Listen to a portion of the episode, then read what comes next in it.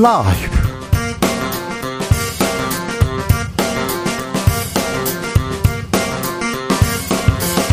2023년 2월 6일 월요일입니다. 안녕하십니까. 주진우입니다. 안철수 국민의힘 당대표 후보가 오늘 오후 일정을 중단했습니다.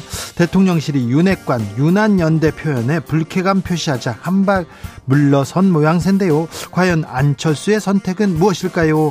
안철수 후보 김영우 선대위원장에게 들어보겠습니다. 안철수가 당대표 되면 윤석열 대통령 국민의힘 탈당한다. 심평 변호사가 SNS에 올린 글 정치권 요동치게 만들었습니다. 취임 1년도 채 되지 않는 상황에서 신당 창당 정계 개편 이야기인데요. 오호 심평 변호사의 얘기 윤 대통령의 의중은 담겼을까요? 윤석열 대통령의 정치적 멘토로 불리는 심평 변호사에게 직접 들어봅니다. 더불어민주당이 이상민 행정안전부 장관에 대한 탄핵 소추안을 당론으로 정했습니다. 국미, 국무위원에 대한 탄핵 소추안, 제적위원 가반 찬성, 의결 가능한데요. 제적의원 가반 찬성과 의결 가능할까요? 과연 민주당은 탄핵시킬 수 있을까요? 정치적 원의 시점에서 짚어보겠습니다. 나비처럼 날아 벌처럼 쏜다. 여기는 주진우 라이브입니다.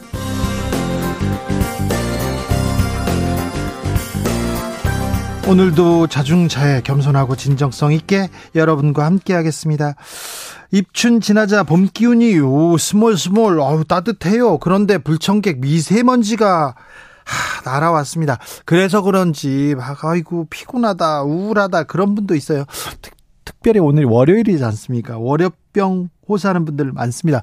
월요일이 제일 힘들어요. 아이고 오늘 목요일 같아요. 이런 분들도 있는데 아, 월요병은 뭐 전 세계 만국 공통병이라고 합니다. 미국에서도 Monday's Blue 이렇게 표현한다고 하는데요.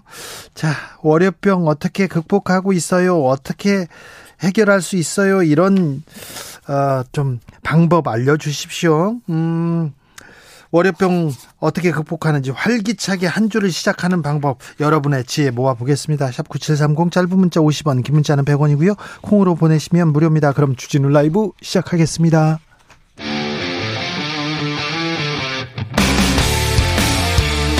탐사보도 외길 인생 20년. 주 기자가 제일 싫어하는 것은?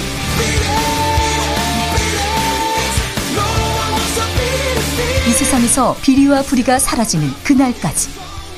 오늘도 흔들림 없이 주진우 라이브와 함께.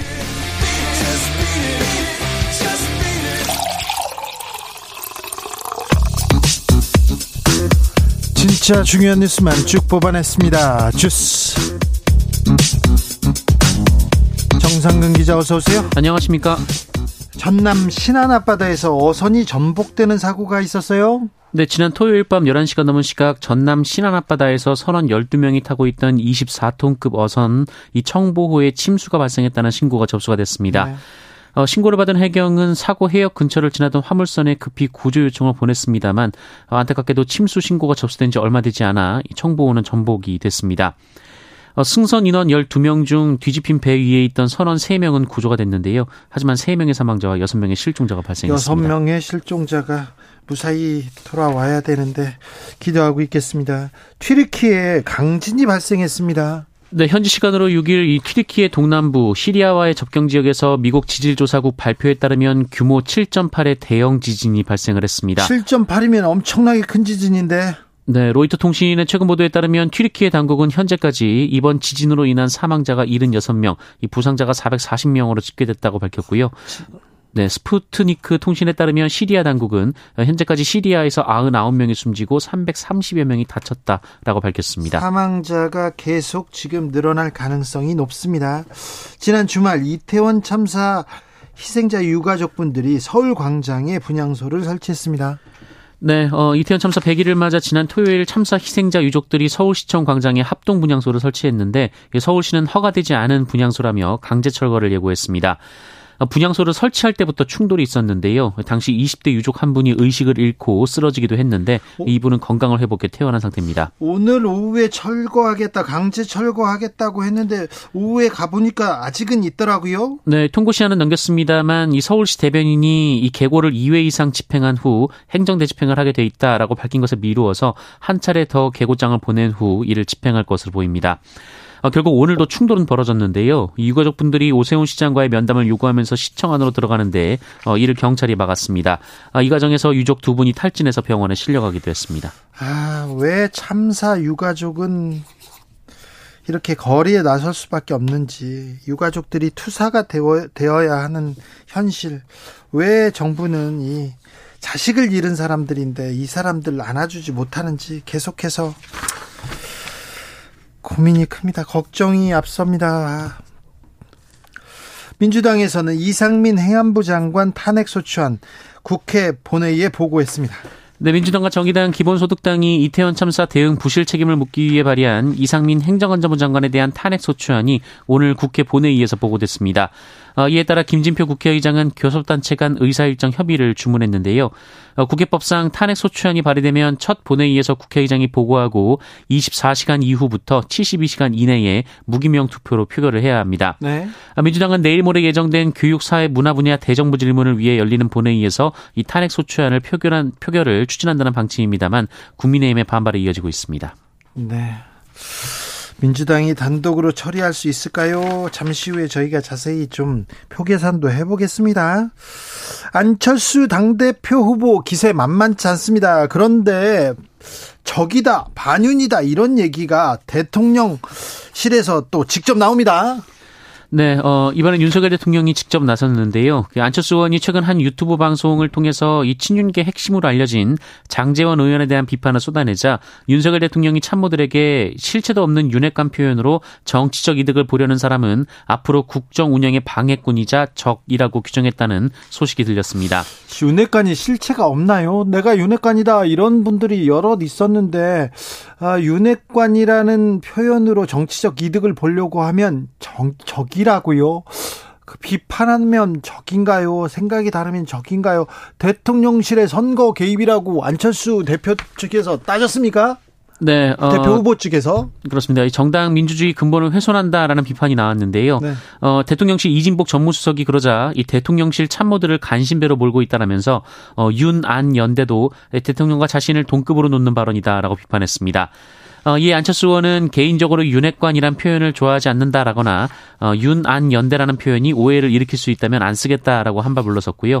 오늘 MBC 라디오 인터뷰를 끝으로 일정을 취소했습니다. 오늘 일정을 취소했어요. 하지만 음, 윤핵관 그리고 당 지도부에서도 안철수 후보에 대한 공세는 이어집니다. 네, 윤석열 대통령이 국민의힘에 이 자신을 끌어들였다는 이유로 안철수 의원에 대한 엄중 경고 의견을 전달했다라는 보도가 나왔는데요.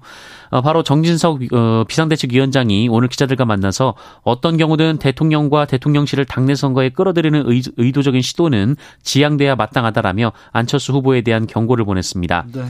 어, 정진석 위원장은 일부 후보는 간신배니 윤핵관이라는 악의적인 프레임을 자꾸 들먹이며 선거 분위기를 과열하고 혼탁하게 만든다라면서 도가 지나칠 경우 적절한 조치를 취할 것이다라고 밝혔습니다.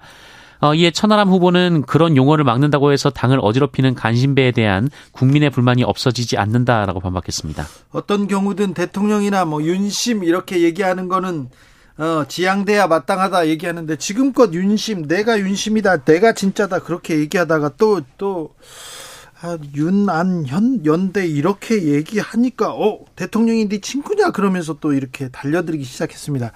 아, 나경원이어서 안철수 후보인데요. 이 어찌 대응할지 잠시 후에 안철수 후보 선대위원장과 자세하게 이야기 나눠보겠습니다. 아, 코로나 유행 이후에 중국인들의 해외 단체 여행이 사라졌습니다. 중단됐는데 재개됐어요. 네, 말씀하신 우리나, 네. 우리나라만 제외됐네요. 네, 말씀하신 대로 중국은 코로나19 확산을 막기 위해 단체 관광을 중단한 바 있는데요. 오늘 그 단체 여행이 재개가 됐습니다. 하지만 모든 국가를 대상으로 단체 관광이 허용된 건 아니고요. 어, 현재 허용된 국가는 태국과 인도네시아, 캄보디아, 몰디브, 스리랑카, 필리핀, 말레이시아, 싱가포르 등 20개국이고요. 우리나라는 네, 빠졌잖아요. 네, 한국과 미국, 일본은 제외가 됐습니다. 아무튼 중국 관광객들, 중국과의 교역 우리한테는 중요한데 뭐, 외교 중요합니다. 네. 아무튼 군사 뭐 동맹 얘기하지만 중국과의 경제 관계, 우호 관계, 동맹 관계 동맹까지는 아니더라도 이 경제 관계 중요한데 좀 이 부분에도 신경을 써 주셔야 됩니다. 경제 먹고 사는 거 중요하지 않습니까? 아, 화물차 운전자들이 요구한 안전 운임제 이거 도입하지 않기로 했습니까? 네, 정부 여당이 지난해 두 차례 벌어진 화물연대 총파업의 쟁점이었던 화물차 안전운임제를 완전히 없애고 표준 운임제로 개편하기로 했다라고 밝혔습니다. 어, 안전운임제는 이 화물차 기사분들에게는 이 최저임금제 같은 역할을 수행했는데요. 어, 최소 운임으로 규정한 안전운임보다 적은 운임을 지급하면 건당 500만 원의 과태료를 부과하는 내용입니다. 그런데 이거 도입하지 않는다고요? 네, 새로 도입한다는 표준 운임제 역시 이 운송사가 화물차 기사에게 주는 운임을 강제하고 있습니다만 어, 화주에 대한 처벌 조항을 없앴습니다. 어, 또한 운송사에 대해서도 바로 과태료를 부과하는 것이 아니라 시정 명령을 내린 뒤 과태료를 점차 올려 부과하는 방식으로 처벌을 완화합니다. 코로나 상황 어떻습니까? 네, 오늘 발표된 코로나19 신규 확진자 수는 5,850명이 나왔습니다. 이 주말 검사 건수 감소 영향으로 어제의 절반 정도로 줄었고요. 네. 일주일 전과 비교하면 1,500여 명 정도 줄었습니다. 사망자는요? 사망자는 18명, 위중증 환자는 289명이었습니다. 주스 정상근 기자와 함께했습니다. 고맙습니다. 김정열 님께서 오랜만에 듣는데요. 주 기자님 요즘 진행 잘하네. 버벅거리지 않고 조금만 더 들어보세요. 네. 아, 기대를 저버리지 않습니다. 어, 근데 오랜만에 듣는다니 좀 서운하네.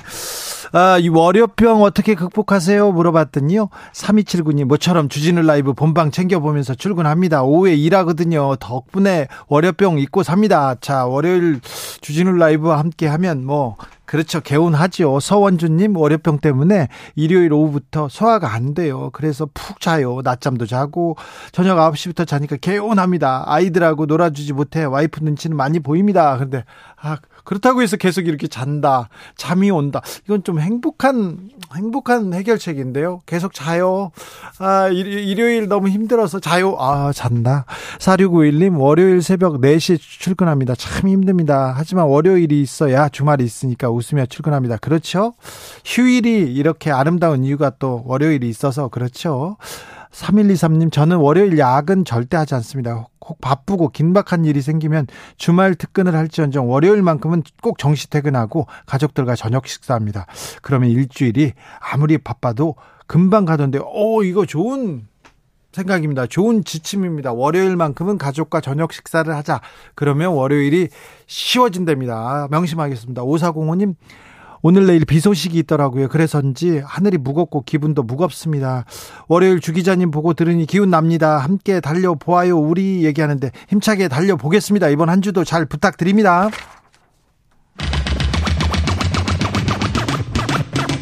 주진우 라이브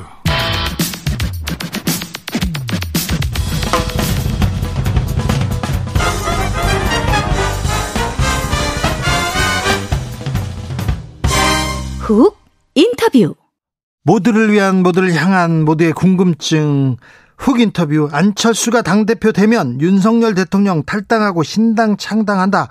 윤 대통령의 정치적 멘토로 알려진 심평 변호사가 쓴 글 주말 내내 정치권 시끄러웠는데요. 어떤 의미인지 직접 들어보겠습니다. 심평 변호사님 안녕하세요. 안녕하세요. 네. 건강하시죠? 예, 예, 고맙습니다. 네. 안철수 의원이 당대표 되면 윤석열 대통령 탈당합니까? 아이고, 그 탈당한다는 말은 그 너무 나간 것이고요. 예. 경우에 따라서 예. 그 윤 대통령이 그 탈당할 수밖에 없는 사, 상황에 몰릴지도 모른다는 그런 말을 어, 했죠. 네. 안철수 그러니까 그 조금 많이 그 저 그 이 언급에 그 차이가 있는 것 같습니다. 알겠습니다. 안철수 의원이 당 대표가 되면 아무튼 예. 대통령은 좀 어, 외로워집니까? 괴로워집니까? 외롭고 괴롭고 모아서 어, 이 대통령이 급속하게 국정 운영, 운영의 그 동력을 상실하게 되겠죠. 그래요? 어, 이 안철수 의원이 그 만약에 어, 당대표가 된다 그러면은 네. 어, 확실한 그 미래 권리가 아닙니까? 예. 그러면 그 그분을 중심으로 해서 총선을 치를 수밖에 없고 네. 그러면 그 윤 대통령은 어, 자신이 가지던 어, 그런 어, 동력을 많이 잃, 잃을 뿐만 아니고 네. 어, 더구나 지금 요소야대의 그 처지에서 어, 심하게 그 어, 동력이 훼손되지 않았습니까? 네. 어, 그 어쩌면은 막 경우에 따라서는 어, 그 윤 대통령이 그 취임 1년도 안 돼서 레임덕 그 상태로 그 빠질 수도 있지 않을까 하는 뭐 그런 우려를 하지 않을 수가 없는 거죠. 예. 안철수 의원이 당대표가 되면 뭐 당대표 당권 그리고 공천권 예. 그리고 무엇보다도 차기 대선에 성큼 다가가는 거는 맞지요. 그렇죠. 그래서 안철수한테 무게중심이 쏠릴 수밖에 없다. 그러면 아, 윤 대통령은 레임덕이 올 수도 있다 이 얘기죠. 아, 그 최악의 경우에는 뭐 그렇게 될 수가 있겠죠. 그렇습니까? 아, 지금 그런데 아, 예. 변호사님이 이런 얘기를 하자마자 국민의힘 내부에서 어 이거 다 예. 다시 설명하라. 이준석 전 대표는 대통령실이 설명해야 된다 이렇게 얘기하던데 어떻게 보셨어요? 글쎄요, 그 대통령실하고 그 제가 언급한 거하고 무슨 관련이 있습니까?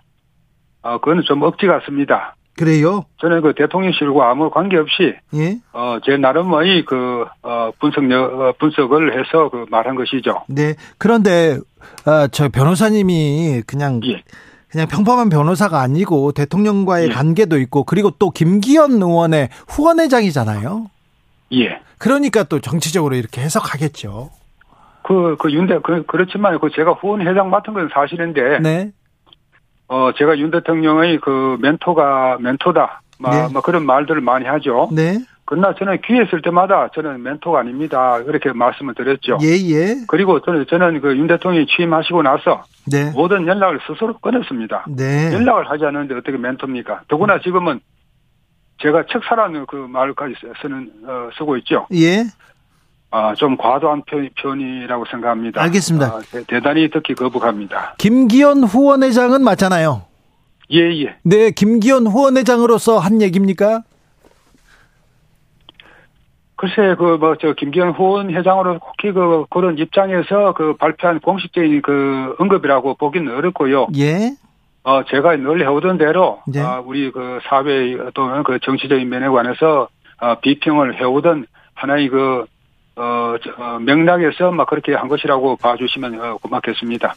자, 안철수 의원이 당대표가 되면 앞으로 국민의힘은 어떻게 이렇게 구도가 짜집니까? 어떤 국민의힘 색깔이 입혀집니까? 뭐 그러면 저 급속하게 그 미래 권력 확실한 그 미래 권력인 그 안철수 의원이 그 중심이 돼서 어 많은 그 변화가 있겠죠. 예. 어 과연 그 임기 어 1년도 안 된 그 대통령이 예. 그런 상황이 그 초래되는 것을 그 과연 그 그대로 그 보고 있을 수 있겠습니까? 아 그래서 뭐 많은 혼란이 그 초래될 겁니다. 아, 자, 지금 안철수 의원이 당대표가 되면 홀, 국민의힘이 혼란스러워진다. 혼란이 초래된다. 그 국정 운영의 그 동력이 둘로 나눠지니까 네. 혼란은 그 불가피한 것 아니겠습니까? 네. 뭐 그런 상황을 그 이렇게 어, 피해야 한다는 아, 그런 차원에서 제가 아, 그런 말씀을 드린 것이죠. 네.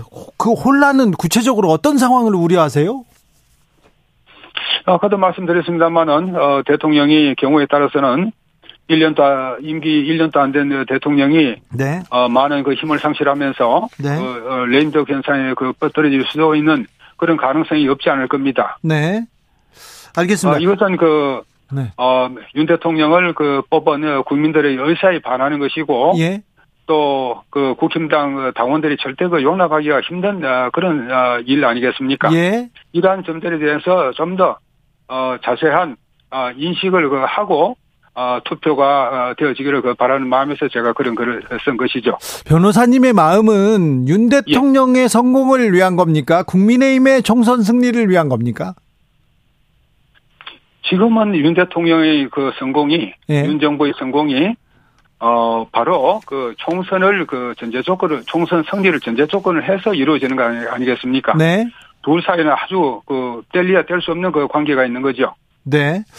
그 안철수 의원도 저 윤 대통령 적극 돕겠다. 나도 윤핵관이다. 이렇게 얘기하고 있는데요. 예.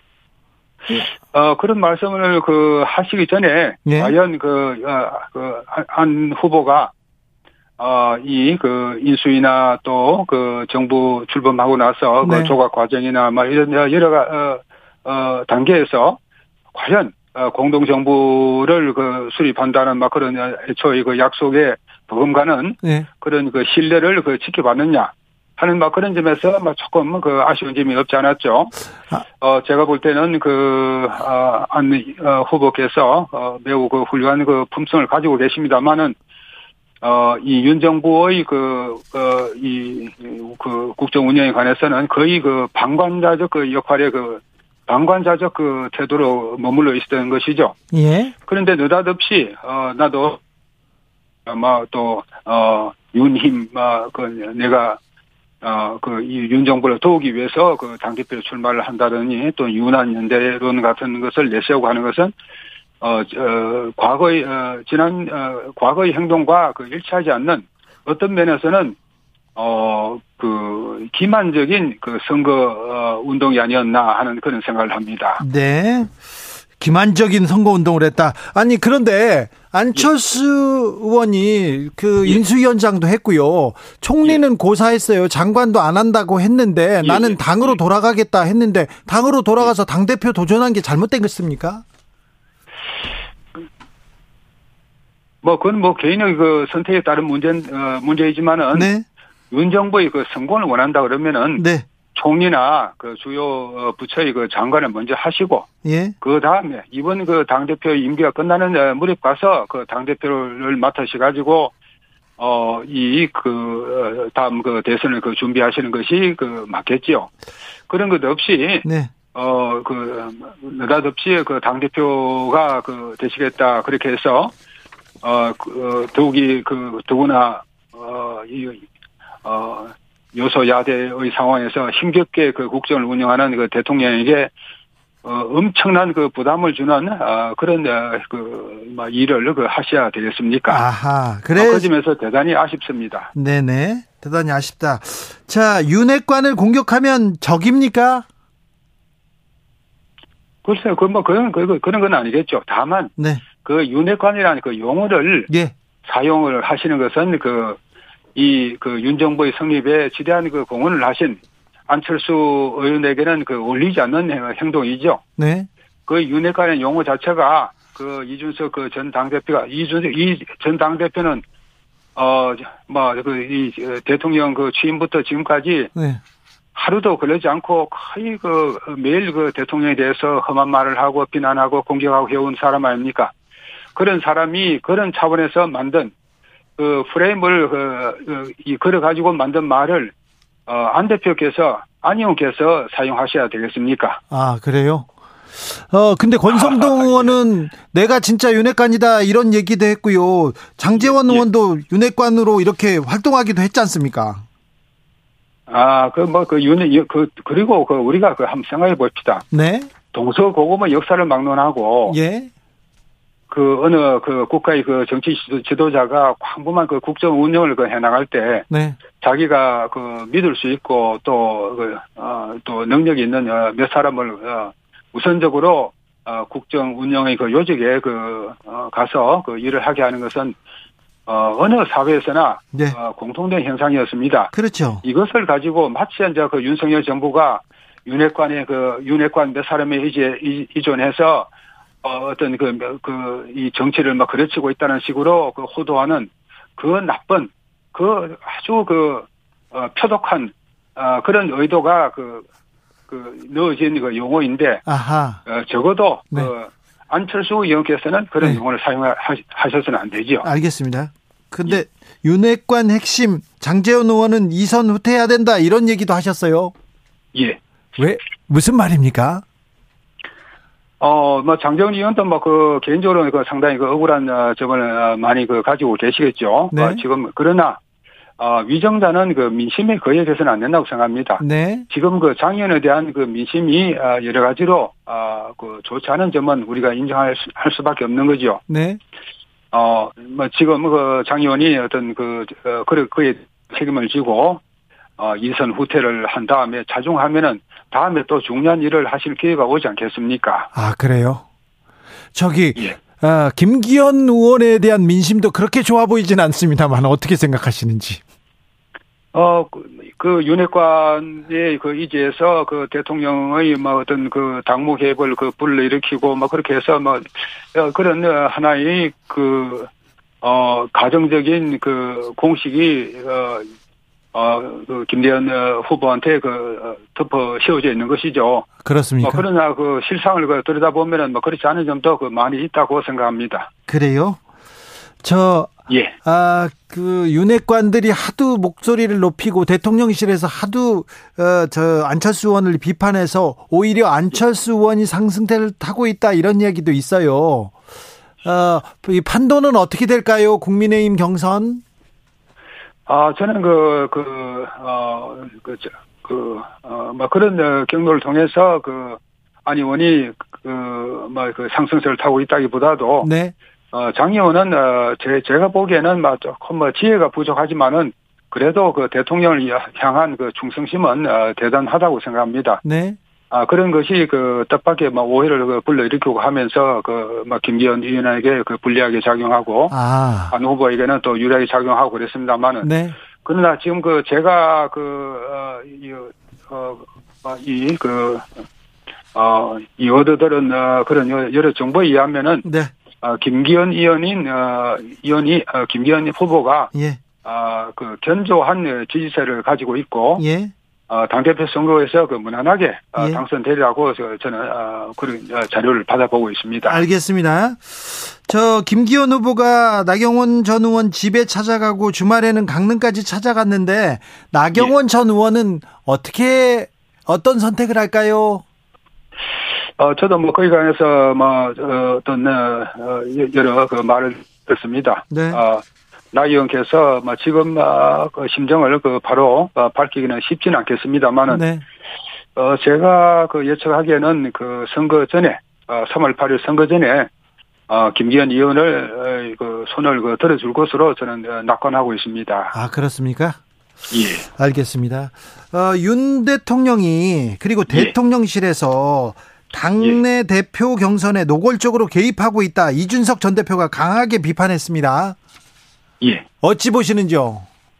어, 지금은 그, 뭐, 이- 그, 윤석 그 전 당대표는, 어, 어, 뭐, 시종 일관, 아, 윤 대통령에 대해서 각을 세우면서, 어, 공격을 하고 있으니까, 아, 그 의견이 뭐 그렇게 중요한 것은 아니겠죠. 대통령은 말이죠. 국힘당의 그 제1호 당원이자 국민의 한 사람입니다. 예.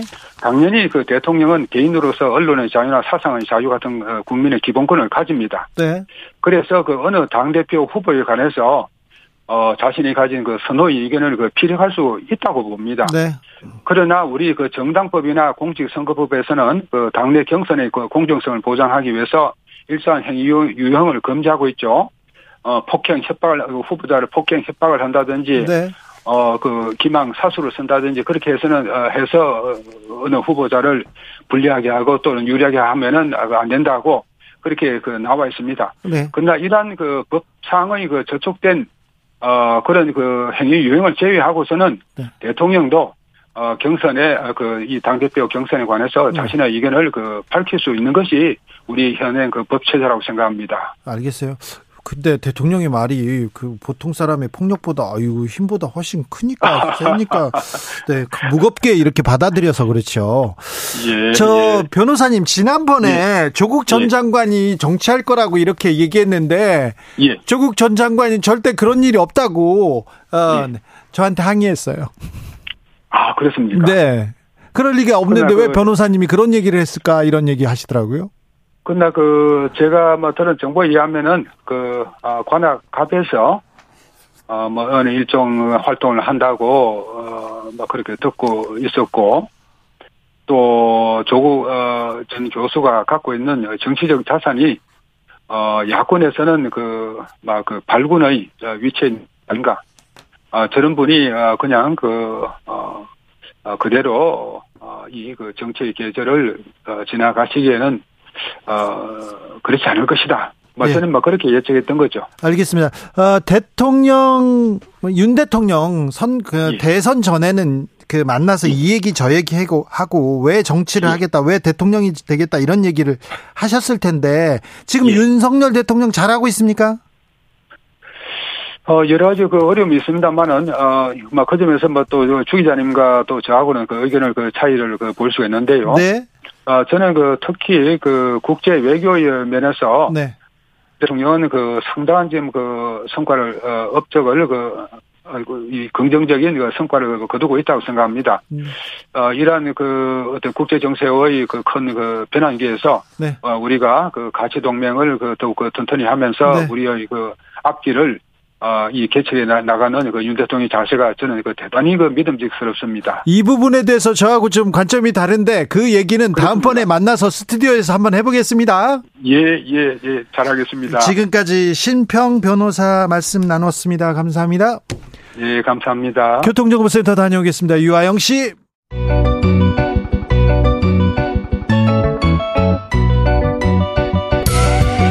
한층 날카롭다, 한결 정확하다, 한편 세심하다, 밖에서 보는 내밀한 분석, 정치적 원의 시점.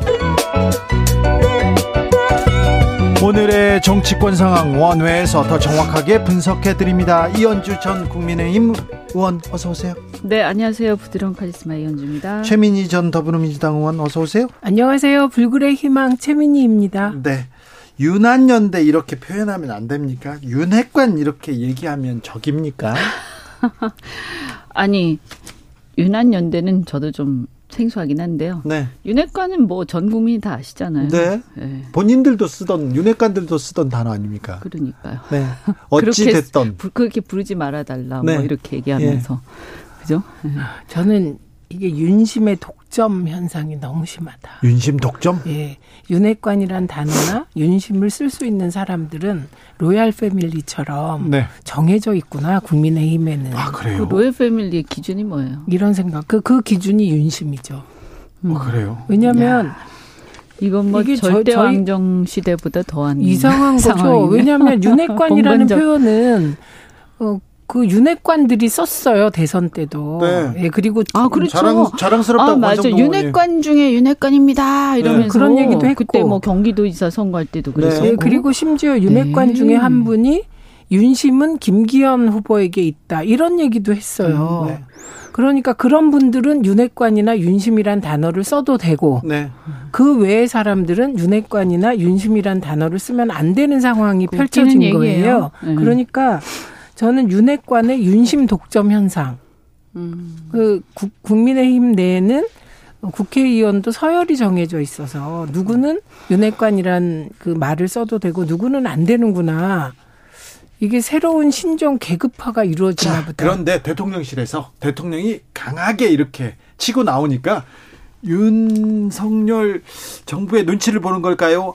안철수 국민의힘 후보가 오늘은 오후에 일정을 비웠습니다. 오늘 돌연 중단하고 그래 과열된 이 상황을 지켜보겠다 이렇게 하고 돌연 중단해서 이거 어떻게 봐야 됩니까? 아니 그래서 안철수 후보가 뒷심이 약한 게 바로 이런 부분이에요. 그래요? 항상 보면 이 되게 반사적 이익으로 지지를 받지 않습니까? 아 그러게요. 지금 안철수 누가 안철수 안철수 했습니까? 유승민 유승민 하다가 나경원 나경원, 나경원 나경원 하다가 하다가. 이제는 안철수로 왔거든요. 그래서 반사적 이익으로 지지를 얻었을 때는 그 반사적 이익의 그 민심의 실체가 뭔지를 정확하게 알아서 예. 그들이 원하는 얘기, 그들이 원하는 지향점을 분명하게 주장을 하셔야 이것이 끝까지 가는 거예요. 그렇죠. 예. 그렇죠. 근데 이게 아, 이 사람이 그 사람인가 보다라고 하면서 사람들이 어 반사적 이익으로 그러니까 어떤 분노라든가 어떤 특정한 대상에 대한 상대에 대한 분노나 네. 상대에 대한 거부감 이것 때문에 확 몰렸다가 어 거기에 대한 아무 신호가 안 오는 거예요. 네. 그러면 우리가 잘못 생각했나? 이러다가 그냥 이렇게 이게 막 흐지부지 되다가 뭐 그래서 뒷심이 빠지면서 어 이 지지율이 떨어지는 현상이 항상 일어났거든요. 이게 보니까 그 말이 또 맞네요. 아, 지금 안철수 후보가 뭐 비전을 내놓고 정책을 내놓아서 지금 당심과 민심을 얻고 있는 것이 아니라 어 지금 반대급부인데 자기한테 지금 그 집중된 이목 집, 그 국민들의 관심이 집중됐는데 여기서 메시지를 내는 것이 그러니까 예를 들면 이런 걸 내야죠. 내가 대표가 되면 그렇죠. 윤핵관들 한 명 어떤 누구에게도 공천을 주지 않겠다.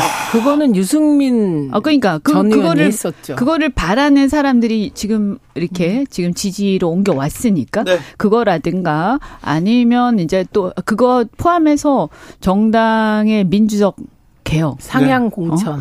어, 저, 공천 문제를 비롯해서 공천 문제는 정당의- 얘기해야 될 거 아니에요. 네, 정당의 민주적 개혁 그리고 당정 분리, 당정 협의를 하지만 정책적으로 협의를 하지만 당무와 관련해서는 지나친 개입을 결코 용납하지 않겠다라든가 또 당이 어, 어떤 대통령과 이것에 연연하면서 지나치게 당이 그 운명을 같이 하면서 당의 이 아주 어 마지막에 굉장히 안 좋아진 당이 몰락하는 이런 전철을 결코 밟지 않겠다든가 뭐 이런 반- 얘기를 분명히 해야죠. 반대급부가 이현주한테 갔으면 이런 말이 쫙쫙 나오는 건데. 그렇죠. 네. 그래서 최고위원 나갔어야 되지. 네. 근데 어쨌든 저는 지금 이제 그러지 못하는 상황 중에 하나는 집권 2년 차이기 때문이에요. 예. 그러니까 집권 2년 차에 대통령 지지자들은 혹은 국민의힘 지지자들은 대통령이 잘 되기를 바라기 때문에 그 윤핵 윤심의 힘을 몰아주자 이런 마음을 갖는 상황이니 예.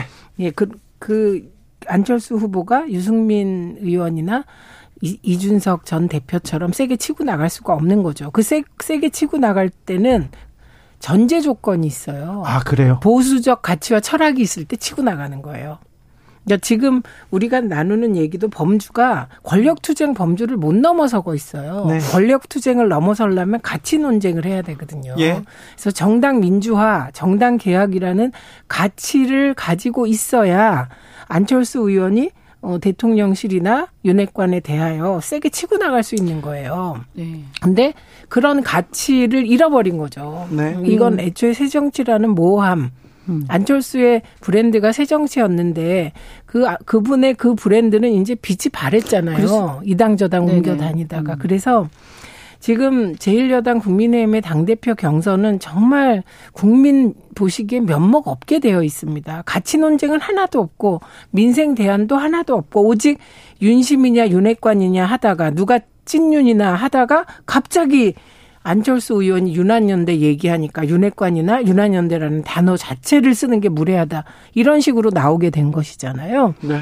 예, 그래서 저는 안철수 의원은 이 숨고르기는 어, 이게 첫 번째 철수할 거냐, 아니면 단일화할 거냐, 누군가와.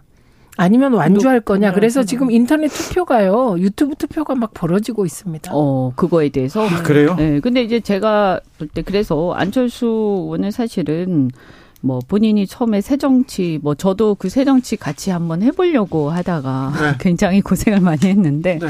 그런데 그 새정치라는 것을 이게 사실은 우리나라에서 어쨌든 양당의 독과점 구조를 깨보자 이런 거였기 때문에 그렇죠. 어, 지금 국민의힘에 합류를 했다 하더라도 그 가치를 지켜야 돼요. 그래서 사실은 어, 지금 안철수 후보는요, 어, 굉장히 위기예요. 만약에 오히려 여기서, 위기다. 예, 여기서 당대표가 되냐, 안 되냐가 중요한 게 아니고요. 네. 여기서 만약에 본인이 주창했던 새로운 정치라는 그것을 버리고, 예. 정치 개혁을 버리고, 어떤 권력에 순응하는, 그래서 그, 그 아무런 명분도 없이 이 윤핵관과 윤 대통령의 어떤 이러한 부당한 어떤 당무 개입 이런 것들 경쟁을 경쟁의 질서를 어, 흐트러뜨리고 저해하는 방해하는 이러한 행태에 대해서 굴복하게 되면 그럼 안 나오니만 못한 상황이죠. 지금 안철수 후보가 지금 오늘 일정을 중단하면서 이런 메시지가 나왔어요. 설마 내가 대통령하고 맞먹겠냐. 친윤 공천학살 절대 없다 이 얘기만 하고 있어요. 그래서 그러면 윤핵관 그리고 대통령에 대해서 계속 화해 구애의 메시지를 보내는 건데 저거가 잘못된 계산이죠. 나경원 의원이 저런 스탠스였어요. 그렇죠. 그런데 끝내 이 전국에서 버림받았거든요. 네. 그러니까 이분들은 타협이란 없는 분들이잖아요. 분- 목표가 분명한 거예요. 어쨌든 윤심이 실린 자신들의 어떤 꼭두각시 이런 후보를 꼭 당선시켜야겠다라고 분명하게 생각하고 분- 아주 일관되게 행동하고 있기 때문에 네. 이거 이 일관된 행동 패턴에 따라서 그럼 본인이 거기에 대해서 어떤 입장을 취할 건가를 분명히 해야 돼요. 아, 짝사랑이에요. 짝사랑이요. 안철수 후보의 짝사랑 네. 결론은 네, 알겠습니다. 어, 나경원 전 의원은 어떤 선택을 할까요? 김기현 후보가 집에도 찾아가고 가족여행지도 찾아갔습니다. 그리고 초선 의원들도 가서 만났는데 어, 머니투데이에서 단독 기사를 하나 냈는데 나경원 내가 안철수랑 어떻게 함께 하겠냐 이런 메시지가 나왔다고 합니다. 나경원의 선택은 어떻게 될까요? 뭐 그때 그 저기 드랍하면서 자신은 어떤 이 경선에 개입하지 않겠다, 누구도 돕지 않겠다 이렇게 분명히 하셨잖아요. 그래서 그건 말뿐이고. 네, 아니 또. 근데 제가 볼 때는 사실은 나경원 의원하고 안철수 후보하고 뭐 특별히 공통점이 있는 거는 아니었어요. 예? 근데 이제 만약 여기서 또 김 그렇다고 김기현 후보를 돕는데 이거는 사실은 핍박받다가 일종의 왕따 당하고 집단 린치 당하다가 거기에 무슨 어 굴복하는 양상이 너무 심하게 그것도 네. 어 이게 무슨 무슨 신드롬입니까? 어 무슨 신드롬 스톡홀름 신드롬인가? 뭐 그런 식으로까지 돼 버리면 아 그러면 정말 이 말이 안 되죠. 그래서 그렇게 하진 않을 거다. 다만 그렇게 하도록 어, 일종의 어떤 여러 가지 어, 안팎으로 어, 여러 가지 위협이 있지 않을까 좀 걱정이 됩니다. 대통령실에서 속보가 쏟아지고 있습니다. 안철수를 직격한 이유는 당무 개입 문제가 아니라 아니라 팩트에 관한 것이다. 사실과 다른 얘기로 당 대표 경선 왜곡해선 안 된다. 이렇게 대통령실에서도 입장을 내놓고 있습니다. 아니 이렇게 대통령실이 당 대표 선거에 적극적으로 개입하는 건 저는 못 본 것 같습니다. 정무수석이 얘기했는데 지난번엔 대통령실장이 직접 나와서 네 나경원 직격했어요. 네 직격했지 않습니까? 그러니까 이런 이거는 뭐 아니 이게 무슨 당무 개입이 아니에요. 그리고 더더군다나 그러니까 제가요 지금 느끼는 건건 대통령실이나 윤핵관 핵심들은 국힘 지도부는 본인들이 당무 개입 아니라고 하면 아닌 게 되는 거라고 생각하는 것 같아요. 음. 이 세상의 모든 네, 문법이 네, 마치 절대군주처럼. 예, 이 세상의 모든 문법이 윤심이 기준이다. 뭐 이렇게 되는 것 같아서 음. 이게 상식이 이거야말로 상식적이지 않다 이런 생각이 어 듭니다. 게다가 네. 이거 딱 이렇게 생각하시면 돼요. 문재인 대통령의 청와대에서 민주당 당대표 선거 이런 식으로 개입하면 민주당은 대통령 보고 탈당하라고 합니다. 아, 뭐 여러 얘기가 예, 예 나겠죠. 예, 난리가 나죠. 그래서 음, 정말 문화가 같아요. 다르구나. 네. 네. 알겠어요. 근데 예전에는 사실은 이 정도는 아니었지 않습니까? 친박 비박하고 할 때만 해도. 하죠. 어, 그런데 이거는 갈수록 더 악화되고 더 심화되고. 네. 야, 그래서 아마 이 오래된 당원들도 굉장히 당황스럽고 이제 분노하는 것 같은데 문제는 그럼에도 불구하고 이 힘과 권력을 추종하는 네. 여전한 어떤 세력이 있다는 것이고요. 아까 말씀하신 것처럼 문제는 뭐냐면 이게 대통령 이 지금 없고 만 야당이라면 이렇게까지는 안 될 거예요. 네. 근데 대통령이 있다 보니까 그리고 정권 1년 차, 이제 2년 차 이제 좀 있으면 되겠지만 이러다 보니까 이게 마음에 들거나 옳다고 생각해서가 아니라 아, 이게 마음에 안 들고 옳지 않지만 그렇다고 해서 지금 대통령을 당원들이 꺾 기에는 아직 좀 이르다 조금 더 지켜보자 이런 네. 심리가 또좀 있는 것 같아요. 유성환님께서 윤핵관이란 단어가 특허 받은 것도 아닌데 왜 누구는 써도 되고 왜 누구는 쓰면 안 되는 건가요? 이렇게 얘기했는데 특허 아 이거 좀 좋은 생각인 것 같은데요. 민주당에서는 이상민 행안부 장관 탄핵안 탄핵안 강행합니다. 8일 국회 본회의에서 표결한다고 하는데 이 탄핵안은 어떻게 될까요? 어, 통과되죠. 통과됩니다. 그리고 이게 민주당만 하는 게 아니라 정의당 전원도 탄핵안에 야삼당이요. 야상 야삼당 같이 하는 거고 그 이상민 장관 탄핵에 대하여는 여론 지지도가 일관되게 높습니다. 그 이유는 어, 이태원에서 160명 가까이의 국민이 목숨을 잃었는데 아무도 왜 책임을 안 지냐.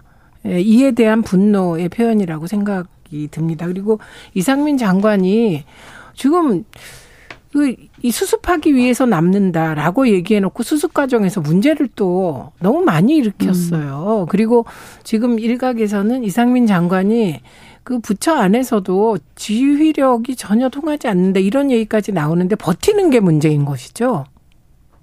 그 이상민 장관 같은 경우에는 사실은 뭐 말씀하신 것처럼 여론도 그렇고 사실 또 저희 당원들 이렇게 만나봐도 분위기 안 좋다면서요? 어, 예, 그렇게 말씀하세요. 아니 왜 그 사람한테 그렇게 집착합니까? 빨리 그걸 저, 그 사람은 정리를 해야 대통령이 홀가분해지실 텐데, 이렇게들 말씀하시거든요. 그런데 어쨌든 뭐 이런, 이런 상황이니까 이제 탄핵 결의까지 갔는데, 뭐 국회에서 통과되겠죠. 민주당이 다수당이고. 다수가 또 동의를 하니까. 저도 이상민 장관은 사퇴하는 게 맞다라고 봐요. 이게 뭐 법적 책임의 문제가 아니라 사실은 네. 도의적 정책 책임의 영역이고 이 사람이 가장 상징적 인물이기 때문에요. 그런데 네. 어, 문제는 이제 탄핵이라는 것은 또 이제 이렇게 해서 이제 재판 그 결과가 또 나와야 되지 않습니까? 헌재로 갑니다, 또. 네. 그래서 그건 또 법적, 헌법적 위반 문제를 가지고 이제 공방이 있을 거기 때문에 네. 쉽게 결정이 나지는 않을 것 같다. 그래서 어쨌든 간에 이제 국회에서 해임 건의를 했는데도 이게 통하지 않다 보니까 결국에는 여기까지 갔는데 사실 여기까지 갈 문제는 아니었지 않느냐. 그래서 아, 매 매사가 지금 이렇게 극단과 극단으로 가야 끝나는 끝나는 것도 아니죠. 그래서 뭐 하나라도 이렇게 결론이 나는 게 없어요. 그래서 이게 굉장히 심각한 문제다. 그래서 웬만하면 어 여론이 다수가 동의하는 정도는 한두 가지 정도는 이렇게 좀 양보하는 모습도 보이고 해야 되는데 좀 안타깝다는 생각이 그러니까 듭니다. 단 하나 양보하거나 단 하나 국민 여론을 따르는 게 없어요, 지금. 그리고 보호할 사람 확실히 내 편 보호하고 그 상징이 이상민 장관이 되어버린 겁니다, 지금. 네. 어, 대통령실에서는 음, 입장을 냈습니다. 이상민 탄핵 추진 추진은 헌정사의 나쁜 선례가 될 것이다. 어떤 법률을 어떤 헌법을 위반했는지 지적 나온다 이렇게 얘기합니다. 음. 완전 방탄이네요. 네. 이상민 방탄. 아니, 그리고 이게요. 대선이라는 게요. 우리가 양 1대1 구도가 되면서 결국에 모든 정치 세력을 달달달달 긁어 모아서 탈탈 긁어 모아서 다 결집시켜서 어, 대선을 치르거든요. 네. 그래서 48% 정도 나온 거잖아요. 그렇죠.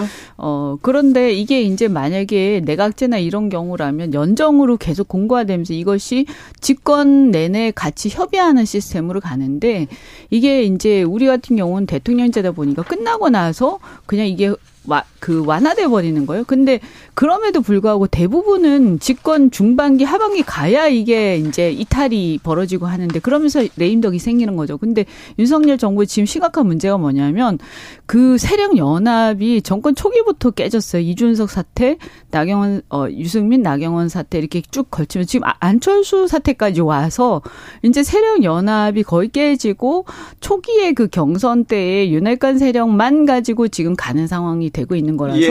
매우 취약한 정권이 되고 있다. 그러네요. 네. 지금 정권을 잡고 대통령이 돼서 아, 보수를 결집하고 국민 통합으로 가야 거기서 되는데 더 나아가서 이제 야당 지지했던 사람들까지도 이제 보태는 과정이 이제 정권 초기인데 이 과정에서 저는 가장 그 이건 그냥 넘어갈 수 없는 발언은 심평 변호사한테서 나왔다고 생각해요. 네.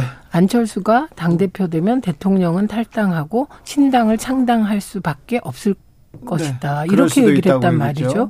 그러면 대통령은 어느 세력의 지지로 그걸 할 거냐는 거예요. 제네간 세력.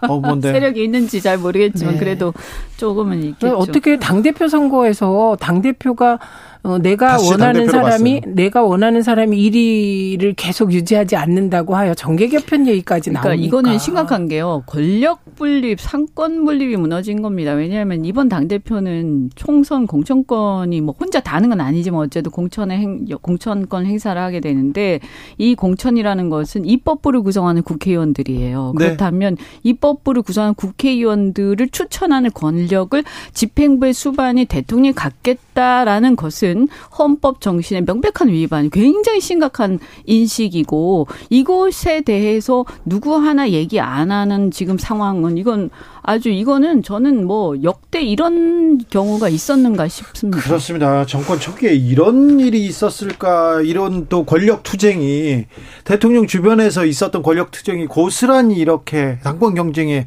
투영되는 적이 있었나 생각해 봅니다.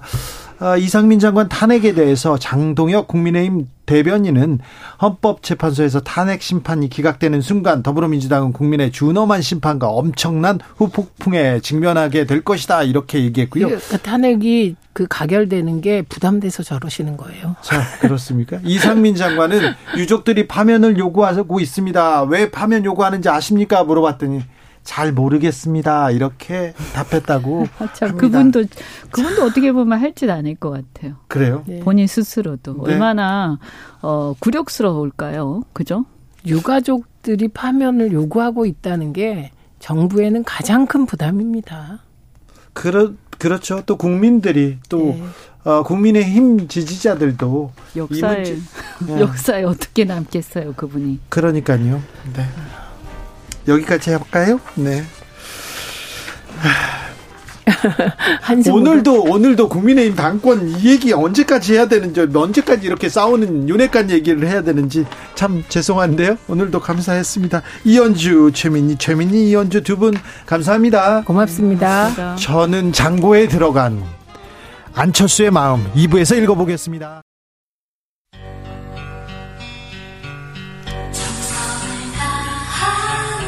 정성을 다하는 국민의 방송.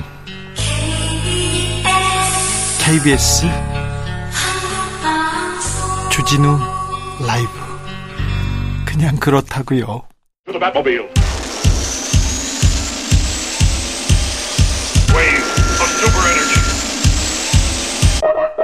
주 기자의 1분 5개월 공석이던 대통령실 대변인 이도훈 문화일보 논설위원이 임명됐습니다. 조선일보의 예측대로 말입니다. 요즘 윤석열 정부 내밀한 이야기는 조선일보에서 다 나옵니다. 이도훈 대변인 기자를 하다가 정치권에 갔었어요. 2017년에 서울신문 기자를 하다가 반기문 캠프 대변인으로 직행합니다. 반 전 총장이 하차하자 문화일보 논설위원으로 복귀했습니다. 정치판으로 간 사람은 돌아오지 않는 게 언론계의 불문율이었습니다. 정치적 공정성, 중립성을 의심받을 수밖에 없기 때문에 말입니다. 그 기사를 누가 보겠어요?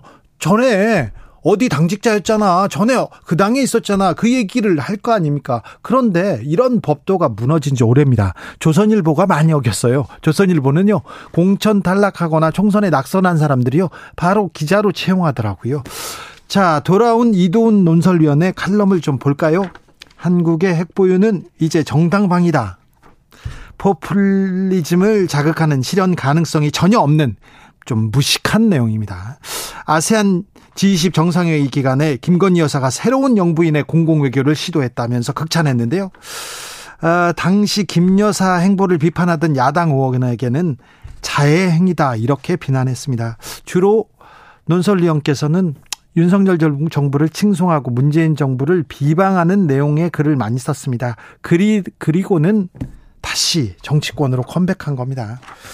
윤석열 정부 들어서 유독 현직 언론인의 직행 사, 사안 정말 많습니다. 강인선 해외 홍보 비서관은 조선일보 부국장으로 칼럼을 썼는데 유튜브에서 주로 아, 민주당을 비판하는 일로 맹활약하시다가 초대 대통령실 대변인으로 직행했습니다. 이재명 전 부대변인 채널A 앵커다가 바로 대통령실 부대변인 했죠. 천효정 부대변인 KBS 기자하다가 바로 갔습니다. 김건희 여사와 절친 이어서 최고 실세라고 지금 꼽힌대죠. 이기정 홍보기획비서관 YTN에 있다가 직행했습니다. 그런데 말입니다. 놀라운 것은 이 폴리널리스트 논란 자체가 없다는 것입니다. 언론인 타이틀을 달고 정치인 행세를 하고 있습니다. 언론인 타이틀 달고 정치 기사 편향되게 아무렇게나 쓰고 있습니다. 그러다 정치권으로 갑니다. 그런데 아무런 문제 제기가 없다는 것입니다. 너무 많은 사건과 사고로 정작 중요한 일들이 다뤄지지 않고 묻히고 있다는 것입니다.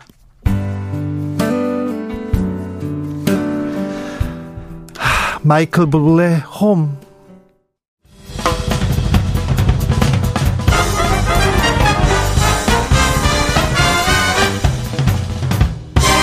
훅 인터뷰 훅 인터뷰 이어가겠습니다. 국민의힘 전당대 이른바 윤심 논란 아, 점립 가경입니다. 안철수 원 거론한 유난연대, 유난연대 얘기했다고 해서 대통령실에서 집중 포화 나섰는데요. 안철수 의원은 안철수 후보는 어떻게 생각할까요? 국민의힘 안철수 당대표 후보 선대위 김영우 선대위원장과 이야기 나눠보겠습니다. 안녕하세요. 네, 안녕하세요. 반갑습니다. 고생이 많으시죠? 네, 고생이 많습니다. 네. 음, 오늘 안철수 의원이 일정을 좀 취소했는데 예, 예. 이유가 뭡니까? 일단 지금 이제 전당대회가 너무 과열이 됐어요. 네, 그렇죠. 네, 그래서 후보끼리 캠프끼리 또 이제 대통령실에 또 입장도 있었고요. 네. 이런 상황에서 좀 한 템포 쉬면서 네. 어 여러 가지 그 상황 점검을 좀 하면서 네. 어 전국 구상을 하는 게 좋겠다. 또 메시지라든지 이런 것도 네. 예, 앞으로 이제 준비를 좀 많이 하는 게 좋겠다 해서 숨 고르기를 이제 뭐 짧은 시간이지만은 네. 네, 오늘 하루 정도 좀 하기로 했죠. 아, 네. 대통령실에서는 아니고요. 안철수 캠프에서는 숨 고르기 합니다. 그런데요. 도를 넘은 물에 극치다 이렇게 얘기했는데 아, 윤핵관 얘기하는 게 국정 운영의 방해꾼이자 적이다 이렇게까지 얘기하는데 윤핵관 얘기는 많이 나왔잖아요. 근데 적이라 안철수가 적입니까? 아, 그렇진 않죠. 예, 또 그렇게 저도 해석을 하진 않는데 네. 어, 단일화를 했고 또 인수위원장을 한 분이고요. 그렇죠. 그래서 이제 정책적인 면에서 어, 당 대표가 되면은 여러 가지 이제 국책 국정 과제죠. 국정 네. 과제 뒷받침을 당해서 잘 해야 되겠다라는 뜻에서 당 대표 출마를 한 것이고요. 그래서 우리 딴에는 어, 당연히 야당 대표가 아니라 여당 대표면은 대통령과의 그 협력 관계가 중요하지 않습니까? 그렇죠. 그래서 이제 협력 관계를 강조하다가 예, 연대 얘기까지 나왔는데 네. 예, 그것이 뭐또 어, 사실 그 대통령실에서 어, 느끼는 것처럼 옳지 않다면은 저희는 충분히 그 이해를 합니다. 이해한다고요? 예, 이해를 하고 어떤 그 협력 관계를 강조한 거죠. 아, 그뜻 외에는 예, 다른 게 있겠습니까? 그리고 저도 12년 동안 국회의원 하면서 저도 전당대회를 두 번이나 출마했었어요. 예. 2014년 때 치열했죠. 서청원 후보, 김무성 후보 나올 때 제가 했습니다. 네. 에, 그런데 이제 전당대회라고 하는 것은 후보들 간에 굉장히 치열한 경쟁을 하게 돼 있어요. 예, 예. 에, 그러다 보면 이제 표현도 굉장히 좀 거칠어지고 네. 어, 때로는 또 네거티브도 하고 네. 그렇습니다. 그런데 이제 공정한 공, 그 전당대회를 위해서, 라면은 우리가 좀 자제한, 자제할 필요는 있겠다. 네. 뭐 그런 입장입니다. 아니 그런데 안윤연대라는 표현이 뭐 그렇게 잘못됐습니까? 뭐 그걸 가지고 너무 과하게 반응하는 거 아닙니까? 그러니까 이제 지금 처음에 사실 뭐 김장연대다 이 연대 얘기가 많이 나오면서 네. 이게 이제 에스컬레이션이 된 것 같아요. 예. 그래서 우리는 어 우리도 사실 친윤일 수밖에 없잖아요. 네. 인수위원장을 했고 단일화를 했고요. 네, 그런 뜻에서 어, 협력 관계를 강조한 건데 네. 에, 그게 이제 연대라는 표현이 나왔어요. 근데 네. 그것이 이제 에, 대통령실에서는 좀 어, 그거에 대한 그 반대 네. 에, 이런 게 있었기 때문에 그것은 우리가 뭐 존중해야 된다 생각합니다. 자, 당권 주자들끼리 후보들끼리 치열하게 경쟁해야죠. 비전을 놓고 정책을 놓고 경쟁해야죠. 그런데 후보들 간의 경쟁이 아니라 지금은 대통령실이 나서서 가지고 이렇게 경쟁하고 있지 않습니까? 이게 초반부터 너무 그 과열됐어요. 왜냐하면 이게 이제 사실은 아, 당심 뭐, 어, 30에 민심 70 이 룰을 바꾸기도 했고, 그 다음에 이제 또 나경원 사태를 겪지 않았습니까? 네. 예, 이런 그 일련의 사태 속에서 굉장히 전당대회가 어, 시작, 시작하기도 전부터 사실은 과열이 됐었죠. 그렇죠. 그런데 이게 아마 저런 트라우마가 좀 있는 게 아닌가 싶어요. 그러니까 이준석 당대표 파동을 한번 겪지 않았습니까? 네. 그러니까 혹시라도 혹시라도 새로 당 대표가 되는 그 당 대표가 네. 아, 윤석열 정부 이제 출범한 지 이제 1년밖에 안 된 이런 그 윤석열 대통령하고 각을 세우는 당 대표가 되면 이거 불안한 거 아닌가 말이죠. 그렇죠. 이런 그 트라우마가 있는 것 같아요. 그런 생각은 분명히 있는 것 예, 같아요. 그거를 이제 예, 안철수 후보 입장에서는 아 그거는 우리는 당연히 윤석열 정부가 어, 정말 정책적으로 실패한다면은 당연히 안철수 정치인 안철수의 정치적인 운명도 거의 끝이거든요. 네. 음, 그런 차원에서 어, 그것은 우리가 이제 충분히 예, 그런 우려를 불식시킬 불식시킬 수 있다. 그래서 이제 우리가 출마 선언 때도 어, 윤석열 대통령과는 사실 정치적으로는 운명 공동체라는 말까지 했던 거죠. 네. 어, 그래서 어, 오히려 그런 그 가치하기에 불안한 후보가 아니라 오히려 가장 열심히 특히 내년 총선이 가장 중요한 거 아닙니까? 네. 저는 지금 전대는 내년 총선용이라고 생각을 해요. 그렇죠. 네. 총선에서 지면은 우리가 윤석열 정부가 하고 싶은 개혁 과제를 이룰 수가 없거든요. 근본적으로. 네. 그래서 어떻게 하면은 어, 한 표라도 더 가져올 수 있는 당 대표가 아, 될 것인가? 예. 그것이 안철수 후보의 장점이다라는 생각이에요. 알겠습니다. 이준석 찍어내기, 유승민 패대기, 나경원 쫓아내기, 그 다음에 안철수 아닙니까? 아, 좀 다릅니다, 경우가. 다릅니까? 아, 그럼요. 나경원 후보하고 뭐가 다릅니까? 안철수 후보는 지금 무슨 뭐 공직을 맡고 있었던 상황도 아니고요. 네, 그건 아니고요. 네, 그런 차원에서 어, 대통령실과의 어떤 오해 여지가 그런 면에서 없죠. 네. 그리고 예, 당 대표 출마를 한 분이고 이미 네. 예, 나경원 어, 전 의원은 뭐 이제 불출마 선언을 했습니다마는 네. 예, 저는 그렇지 않고요. 우리는 윤석열 정부 그러니까 지난해 가장 큰 정치적인 이벤트는 아무래도 정권 교체 아닙니까? 네. 그런 차원에서 인수위 위원장을 했고 네. 어, 단일화까지 했기 때문에 예, 결국은 어, 그런 어떤 소위 뭐 비윤이다 반윤이다 이런 그, 그 프레임이 있지 않습니까? 네네. 예, 그거하고는 다르죠. 그, 아니, 근데 나경원. 저의 주장입니까? 네, 나경원 후보도 저 윤핵관, 반핵관이라고, 반윤이라고 볼 수는 없는데, 반윤이라고 이렇게, 반윤의 우두머리가 돼가지고 이렇게 혼났잖아요. 그런데 오늘 윤핵관 이철규 의원이 나서가지고, 공산주의자 신영복 존경하는 사람이다. 이렇게 또, 이 색깔론 들고 나왔더라고요. 안철수 의원한테. 안철수 의원하고 이거 좀 공산주의자 쪽하고는 좀 거리가 먼데. 제가 안철수 의원에 대해서 꽤 잘 알아요. 같은 당은 해보지 않았지만은 네. 어, 수년 전부터 얘기도 하고 많은 얘기를 했죠. 근데 이분만큼 기업을 하셨던 분이고 또 어, 자유민주주의에 대한 그 가치관이 확실한 분도 제가 참 드물게 봤습니다. 제가 국방위원장 출신 아닙니까? 네, 맞습니다. 네, 제가 의심스러운 사람을 아유, 맞- 선대위원장을. 맡겠습니까? 아, 알겠습니다. 그리고 네. 지난 7년 동안 이분이 제3당에 있으면서 네. 어떻게 보면은 어 문재인 정부 정권에 대해서 가장 치열하게 싸웠던 야당의 에, 총수였습니다. 네. 에, 그래서 그런 점은 의심할 필요가 없다. 할 수도 없고요. 아무래도 그런데 대통령실에서 나서고 윤핵관 나서서 하는 게, 아, 좀 나경원, 어, 주저앉힌 거하고 그때하고 좀 비슷한 것 같아요. 아닌가요? 저만 아, 그렇게 생각하는 그렇지 않죠. 이미 이미 안철수 후보는 출마 선언을 했고 네. 어, 그리고 등록을 했고 그 안철수 후보는 어, 총리직, 장관직, 다른 자리 맡아달라고 했을 때 나는 당으로 돌아가서 당을 네. 어, 당 당에 있겠다 이 얘기를 하셨죠. 그때. 네, 네 했어요. 네. 아, 분명하게 했죠. 무슨 다른 얘기를 한 것이 아니라. 그럼요. 그리고 인수위원장은 물리적으로 예. 국무, 국무 총리를 하기가 굉장히 어렵습니다. 네, 네. 인수위원장을 그만둬야 돼요 중간에. 네. 예, 그렇기 때문에 본인이 예. 네, 고사했었어요. 예, 예. 자, 그런데요. 김기현 후보의 후원회장을 맡고 있는 심평 변호사가 이런 얘기했어요. 안철수 대표 되면 대통령 탈당할 수도 있다. 탈당해서 뭐 신당 만든다. 정계 개편 만든다. 막 이렇게 얘기해 나는데 여기에 좀 하실 말씀이 있죠.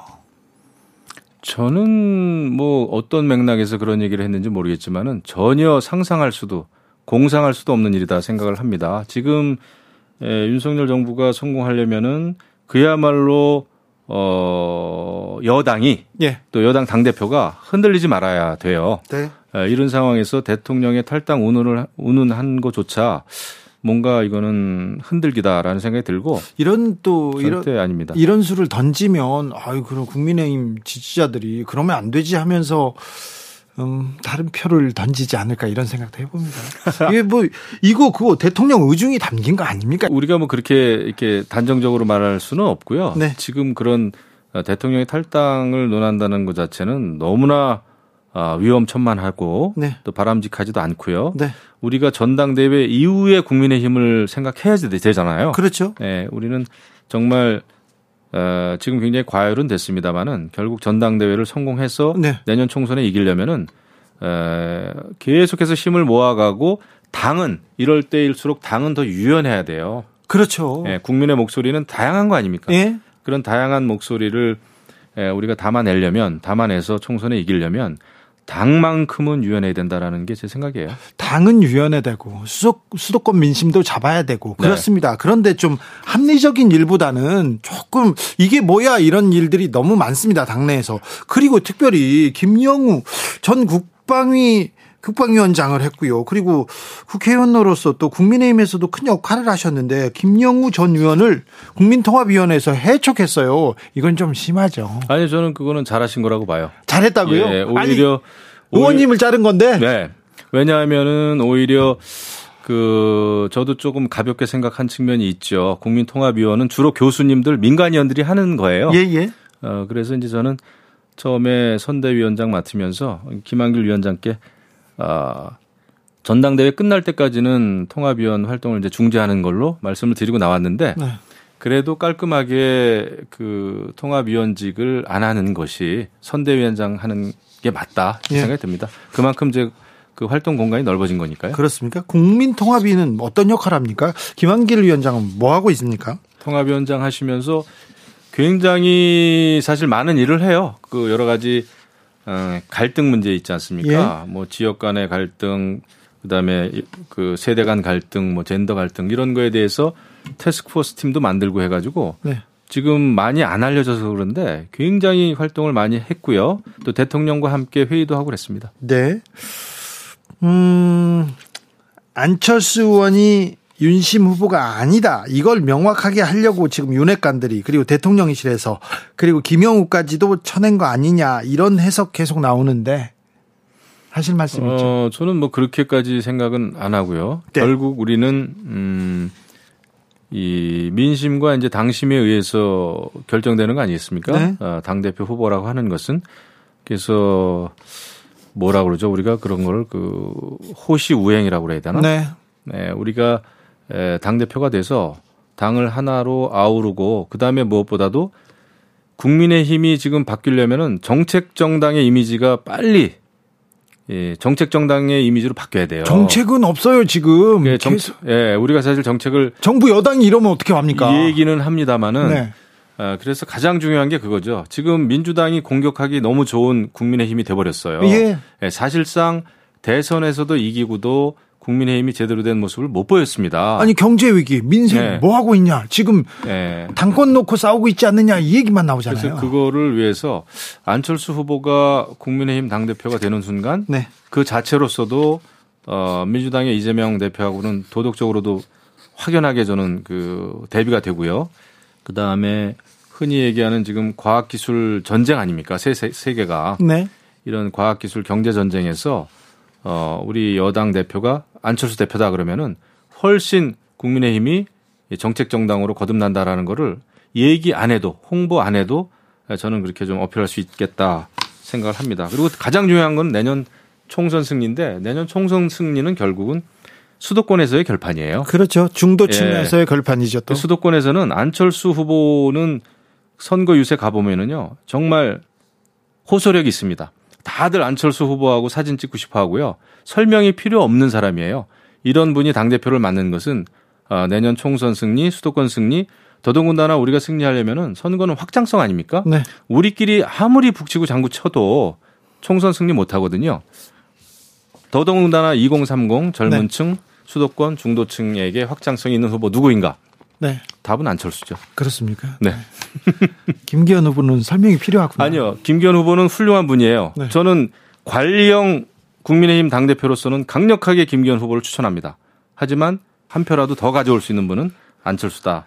알겠어요. 그렇죠. 안철수 의원이 수도권에 호소력이 있다. 뭐 이 얘기에 끄덕이는 사람들 많습니다. 네. 하지만 윤 대통령 안철수 의원과 헤어질 결심했다. 이런 얘기는 계속 나옵니다. 대통령실 주변에서도 나오고요. 그렇진 않을 겁니다. 그렇진 않습니다. 예, 전당대회는 억측입니까? 전당대회 당 대표는 이제 당에서 네. 어, 우리 당원들이 이제 뽑는 것이고요. 네. 결국은 대통령하고 호흡을 잘 맞출 수 있는 분이에요. 그게 인수위 때도 뭐 잠깐 무슨 뭐 가출했다 막 이러는데 전혀 그거 아닙니다. 가출 안 했습니까? 아, 그거 아닙니다. 그 여러 가지 아마 인사 문제를 가지고 이견이 좀 있어서 예, 하루 이틀 가출했잖아요. 반나절. 반나절. 네, 그리고 반나절. 결국은 대통령 아니 당, 당선인의 뜻을 존중합니다 해가지고 어 그게. 예, 그럼요. 이게 있죠. 당이 달랐는데 아, 합당을 하지 않았습니까? 네. 인수위 맞지 않았습니까? 네. 그 제가 볼 때 그 정도의 단일화도 그렇고 인수위원장 맡아서 일을 할때그 사람도 안 줬어요. 정도의 잡음은 네. 제가 제가 제 경험상 정말 찻잔 속의 태풍이에요. 작은 거였죠. 예, 그래서 충분히 에, 불협화음은 없다. 네. 가출은 아니다. 반나절 잠깐. 아, 그럼요. 이견이 있을 때 네. 그럴 수 있죠. 왜냐하면은 어, 안철수 인수위원장도 그렇지 않습니까? 본인이 또 추천했던 분이 안 네. 됐을 경우도 있잖아요. 네, 네. 그러면 또 그런 면을 봐서라도 그렇군요. 아, 그런 거죠. 네. 크게 봤을 때. 예전에요. 네. 저기 문재인 후보하고 안철수 후보하고 단일화했을 때, 네. 단일화했을 때 입을 닫고, 닫고 가출한 적이 또 있었어요. 원래 단일화는요. 네. 단일화가 쉬우면은 단일화가 아니죠. 예. 그- 알겠습니다. 그 어려운 단일화를 통해서 네. 정권 교체를 했거든요. 예, 그것이 저는 중요하다 생각합니다. 알겠습니다. 지난주였습니다. 조선일보가 조선일보가 이런 보도했습니다. 대통령실 고위 관계자 말을 인용해 가지고 대통령이 안철수 의원 지원한다는 것은 분명 사실 아니다. 이런 얘기를 굳이 합니다. 그리고 조경태 의원은 차라리 대통령이 대- 당대표 지명해라 이렇게 얘기하고요. 이준석 전 대표, 아 대통령이 노골적으로 지금 당무 개입하고 있다. 근데 대통령실의 당무 개입, 대통령의 당무 개입 해도 너무한 거 아닙니까? 지금 그 공정 선거가 돼야 된다라고 하는 게 이제 대통령실의 입장인 것 같아요. 네, 말은 그렇게 하는데. 네, 어제 어쨌거나 정무수석도 이제 다녀갔고 네. 비대위원장 만나고 갔는데 예, 이게 이제 캠프 간에 그 후보 간에 그 경쟁이 너무 과열하다 보니까 네. 이런 현상도 벌어지고 있는 것 같은데 네. 이거 지나고 보면 또 다 아, 우리가 용인되는 문제 아닌가 생각이 예. 돼요. 중요한 것은 성공적인 전당대회입니다. 네. 제가 볼 때. 그리고 전당대회 이후에 하나가 될 수 있는 그, 그 과정이어야 되거든요. 예. 그래서 이제 우리 캠프에서는 하루라도 빨리, 한시라도 빨리 정책 경쟁 모드로 빨리 전환해야 되겠다. 그래서 이제 오늘 숨고르기 좀 하면서 네. 이제 준비를 하는 거죠. 네. 화는 대통령실 쪽에서 내고 있고 윤핵관 쪽에서 내는데 자, 어, 다 그 이해할 만하다. 그리고 숨고르기 하고 우리 정책 경쟁하자. 지금 안철수 캠프에서는 얘기합니다. 호시 우행. 네, 알겠습니다. 안철수 후보가 또 그 호랑이 띈것 같더라고요. 그래요? 그런데 대통령실에서 당무 개입 이렇게 하면 이거 진짜 유례 없는 민주주의 훼손이다. 이런 비판은 나와요.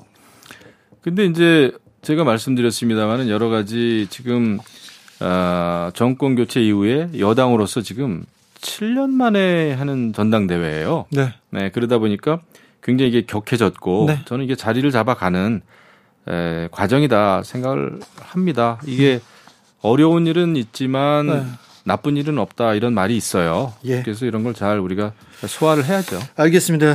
여러분께서는 지금 국민의힘 정치계 시인사 김영우 선대위원장하고? 이렇게 말씀 나누고 있습니다. 아니 워낙 제 말씀을 신사니까. 안 믿으시는 것 아. 믿는데 네. 어, 다른 국민의힘 분들하고 달리 너무 신사니까. 자 그런데 네. 김기현 의원이 나경원 전 의원 집에 찾아갔더라고요. 아, 그랬죠. 그리고 강릉에 가족 여행 갔는데 거기도 따라갔더라고요. 쫓아갔죠. 어떻게 보셨어요? 그 그건 뭐 김기현 의원의 행보에 대해서 우리가 왈가왈부할 수는 없고요. 네. 저희는 이제 저도 사실 안철수 후보님하고 의논을 좀 드렸는데 네. 우리의 기본 입장은 음 나경원 전 의원이 불출마한 거는 나경원 의원한테는 상처니까 예. 정치인을 떠나서 한 사람으로서 자연인으로서도 어려울 거 아닙니까? 예. 그래서 우리가 사실 우리는 우리를 도와주세요, 지지해 주세요 이렇게 말 못했습니다, 솔직히. 아 그래요? 예, 그냥 그 위로를 드렸는데 예, 좀 시간이 필요하다 이런 그 답장이 왔어요. 그래서 예. 아 이거는 우리 나 의원님에게 시간도 드리고 네. 이렇게 하는 게 인간적으로는 맞겠다. 그게 이제 우리의 기본 입장이에요. 아 그렇군요. 예, 김기현 후보 캠프하고는 조금 다르네요. 예, 그건 좀 다른데 네. 아무튼 그렇습니다. 아, 근데 아무튼 안철수 나경원 만나면 안나 연대하면 더 좋을 텐데 아무튼 상처를 도닥거리고 기다리고 있군요. 그렇죠. 그리고 이제 나경원 의원을 지지하는 그룹이 거대 그룹이에요. 예. 우리 보니까 대한민국, 아, 우리나라 전국에 걸쳐서 이렇게 좀 있, 있더라고요. 네. 그 조직이라고 하는 거죠. 소위, 소위. 거기서 활동하는 분들은 또 제가 또 많이 또 만났고 저를 또 찾아오시고 그래요. 네. 그래서 원활하게 소통 많이 하고 있습니다. 네. 원활하게 소통도 하지만 적극적으로 또 손도 잡고 얘기도 좀 해야 되는 거 아닙니까? 아, 저는 뭐손 잡죠. 네, 네. 그래요. 초선 의원들 한 10여 명이 집단 성명 내, 네. 집단 성명 냈는데 초선 의원 15명이 또, 어, 나경원 의원 찾아가서 또 얘기했더라고요. 네. 이거, 저는요, 저는 뭐, 그, 저의 단견으로 보면, 네. 김기현 후보하고 안철수, 저 나경원 의원하고 손잡고 나올 것 같은데. 네. 그거는 저희가 알 수 없지만 저는 뭐 제가 저도 정치하면서 그런 걸 느꼈어요. 그 음, 연판장을 너무 쉽게 쓰셨다. 예, 예. 이번에 초선 의원님들이 네. 원래 연판장이라고 하는 것은 저도 이제 사인한 적이 있는데 주로 그래도 정치 개혁을 위해서 어, 국회의원 한 분한 한 분의 그 위치는 무겁잖아요. 네. 그래서 정치 개혁을 하면서 쓰는 것은 제가 뭐 저도 참여도 해봤고 들어봤지만 그 한그 그 뭐라 그러죠? 전당대회에 나오지 말라라고 이렇게 연판장을 돌린 건 저도 처음 봤어요. 초선 의원들이요. 예, 네, 그래서 뭐 저는 어쨌거나 나경원 전 의원은 우리 당 입장에서 봤을 때는 사선 의원 출신의 원내대표에도 했고 또 자유 우파라고 하는 분들의 또 지지를 상당히 받는 분이란 말이죠. 네. 그 상당히 당으로서는 자산인데 전당대회 나오지 못하게 한 거였잖아요. 예, 연판장 예, 예. 자체는. 그래서 네. 저는 그거를 음, 좀 이해하기는 힘들었는데 나경원 의원도 잘못한 점이 분명히 있었지만 근데 이제 이번에 찾아갔다고 해서 모르겠습니다. 그 초선 의원님들의 이제 진정성을 저는 뭐 믿어야 되겠죠. 예. 네. 안철수 의원, 나경원 의원 곧 만납니까? 찾아갑니까? 아직 사실은 그럴 그 계획이나 이런 걸 못 잡고 있습니다. 칼자루는 사실 나경원 전 의원이 쥐고 계세요. 네. 어떻게 보면 그거를 존중해 드려야 되는 게 아닌가. 자, 이준석 전 대표가 움직이고 있습니다. 그래서 천아람, 김용태, 허은아 뭐 여러 명 이준석회가 대거 레이스에 동참했는데 어찌 보시는지요? 음, 다양한 선수들이 참전하는 건 좋다고 봐요. 네. 그리고 천하람 어, 위원장은 후보는 음, 대구 출신이면서 그 호남 지역에서 지금 당협 위원장 아닙니까? 네. 굉장히 그 정말 전도가 뭐 양양하다 그러나요? 네. 네. 굉장히 그 실력도 있고 어 우리 당으로서는 굉장히 귀한 저는 보배다 생각을 합니다. 네, 저도 잘 아는 그 후배인데 그래서 이번에 그 전당대회에 있어서 굉장히 컨벤션 효과도 있고요. 다양한 당내 목소리가 나올 수 있겠구나. 그런 면에서 저희는 음 환영한다. 이렇게 생각합니다. 안철수 효과가 좀 이, 이 바람이 불까요? 그 우리가 뭐 이득을 볼지 도움이 될지 결선 투표까지 가니까 네. 그것은 정확히 알 수는 없으나 네. 아, 조금의 그 손해는 감수해야 되는 것 같아요. 아, 당의 발전을 위해서는 예 그렇습니다. 네 이번 당 대표 선거에서 안철수 후보가 이깁니까? 어, 저는 확신하고 있습니다. 그렇습니다. 네네. 네. 어, 때리면 때릴수록 더 강해진다는 얘기도 나오는데 지금 흐름이 그렇습니까? 이미 10여 년 동안 그 정치 풍파를 겪으면서 네. 굉장히 단단해졌어요. 안철수 후보가. 네. 저도 10여 년 전에는 안철수, 정치인 안철수 그러면 조금 긴가민가 했거든요. 네. 근데 오히려 여러 가지 정치적인 시련, 실패 이런 걸 또 겪으면서 굉장히 제가 볼 때는 어, 정치인으로서 단단해졌고, 네. 어, 어떤, 뭐라 그러죠? 그, 경험이 쌓였어요. 아니, 우유부단하다. 또, 절대 아닙니다. 제가 어. 매일매일 많이 배워요. 그래요? 네. 그리고 또 절수한다. 그런 얘기를 했는데, 이제는 안 그렇습니까? 그게 이제 주로 3당, 4당이라고 하는 작은 정당이 있었을 때는, 네. 지금 양당제잖아요. 기본적으로 우리나라 그 정당 네. 시스템이. 그래서 여러 가지 대의를 위해서 뭐 본인이 잘 되려고 철수했던 적은 한 번도 없습니다. 제가 볼 때. 다 단일화라든지 이런 거였는데 지금은 이제 큰 집에 오셔가지고 당대표가 되고자 하는 거 아닙니까? 지금은, 음, 그 뜻한 바 그 목표를 향해서 끝까지 당연히 완수하실 거예요. 완주하실 겁니다. 알겠습니다. 여기까지 들을까요? 네. 훅 인터뷰 안철수 후보 선대위의 김영우 선대위원장 말씀 나눴습니다. 감사합니다. 네, 감사합니다. 정치 피로, 사건 사고로 인한 피로, 고달픈 일상에서 오는 피로. 오늘 시사하셨습니까? 경험해 보세요. 들은 날과 안 들은 날의 차이. 여러분의 피로를 날려줄 저녁 한 끼 시사. 추진우 라이브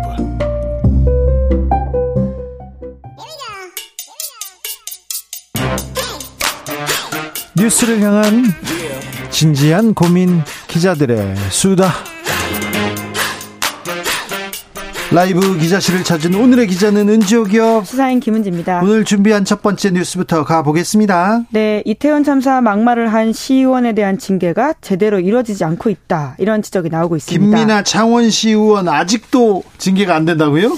네, 그러니까 이태원 참사와 관련해서 제가 차마 여기서 옮길 수도 없는 막말을 쏟아낸 바가 있는 인사인데요. 나라 구하다 죽었, 죽였냐 그러면서 뭘 발의한다 뭐 말도 안 되는 얘기를 했습니다. 이거 어, 좀 인격이 인간이 이 선을 뭐 이런 얘기가 많이 나왔어요. 네, 창원시의원 비례대표 1번으로 당선됐던 인사인데 국민의힘입니다. 네, 창원시 의회에서는 이제 윤리위원회 회부를 했었고요. 예. 그래서 이제 가장 징계 수위가 높은 제명안이 올라간 바가 있습니다. 제명하기로 했는데 안 됐죠. 네, 그런데 부결됐다라고 하고요.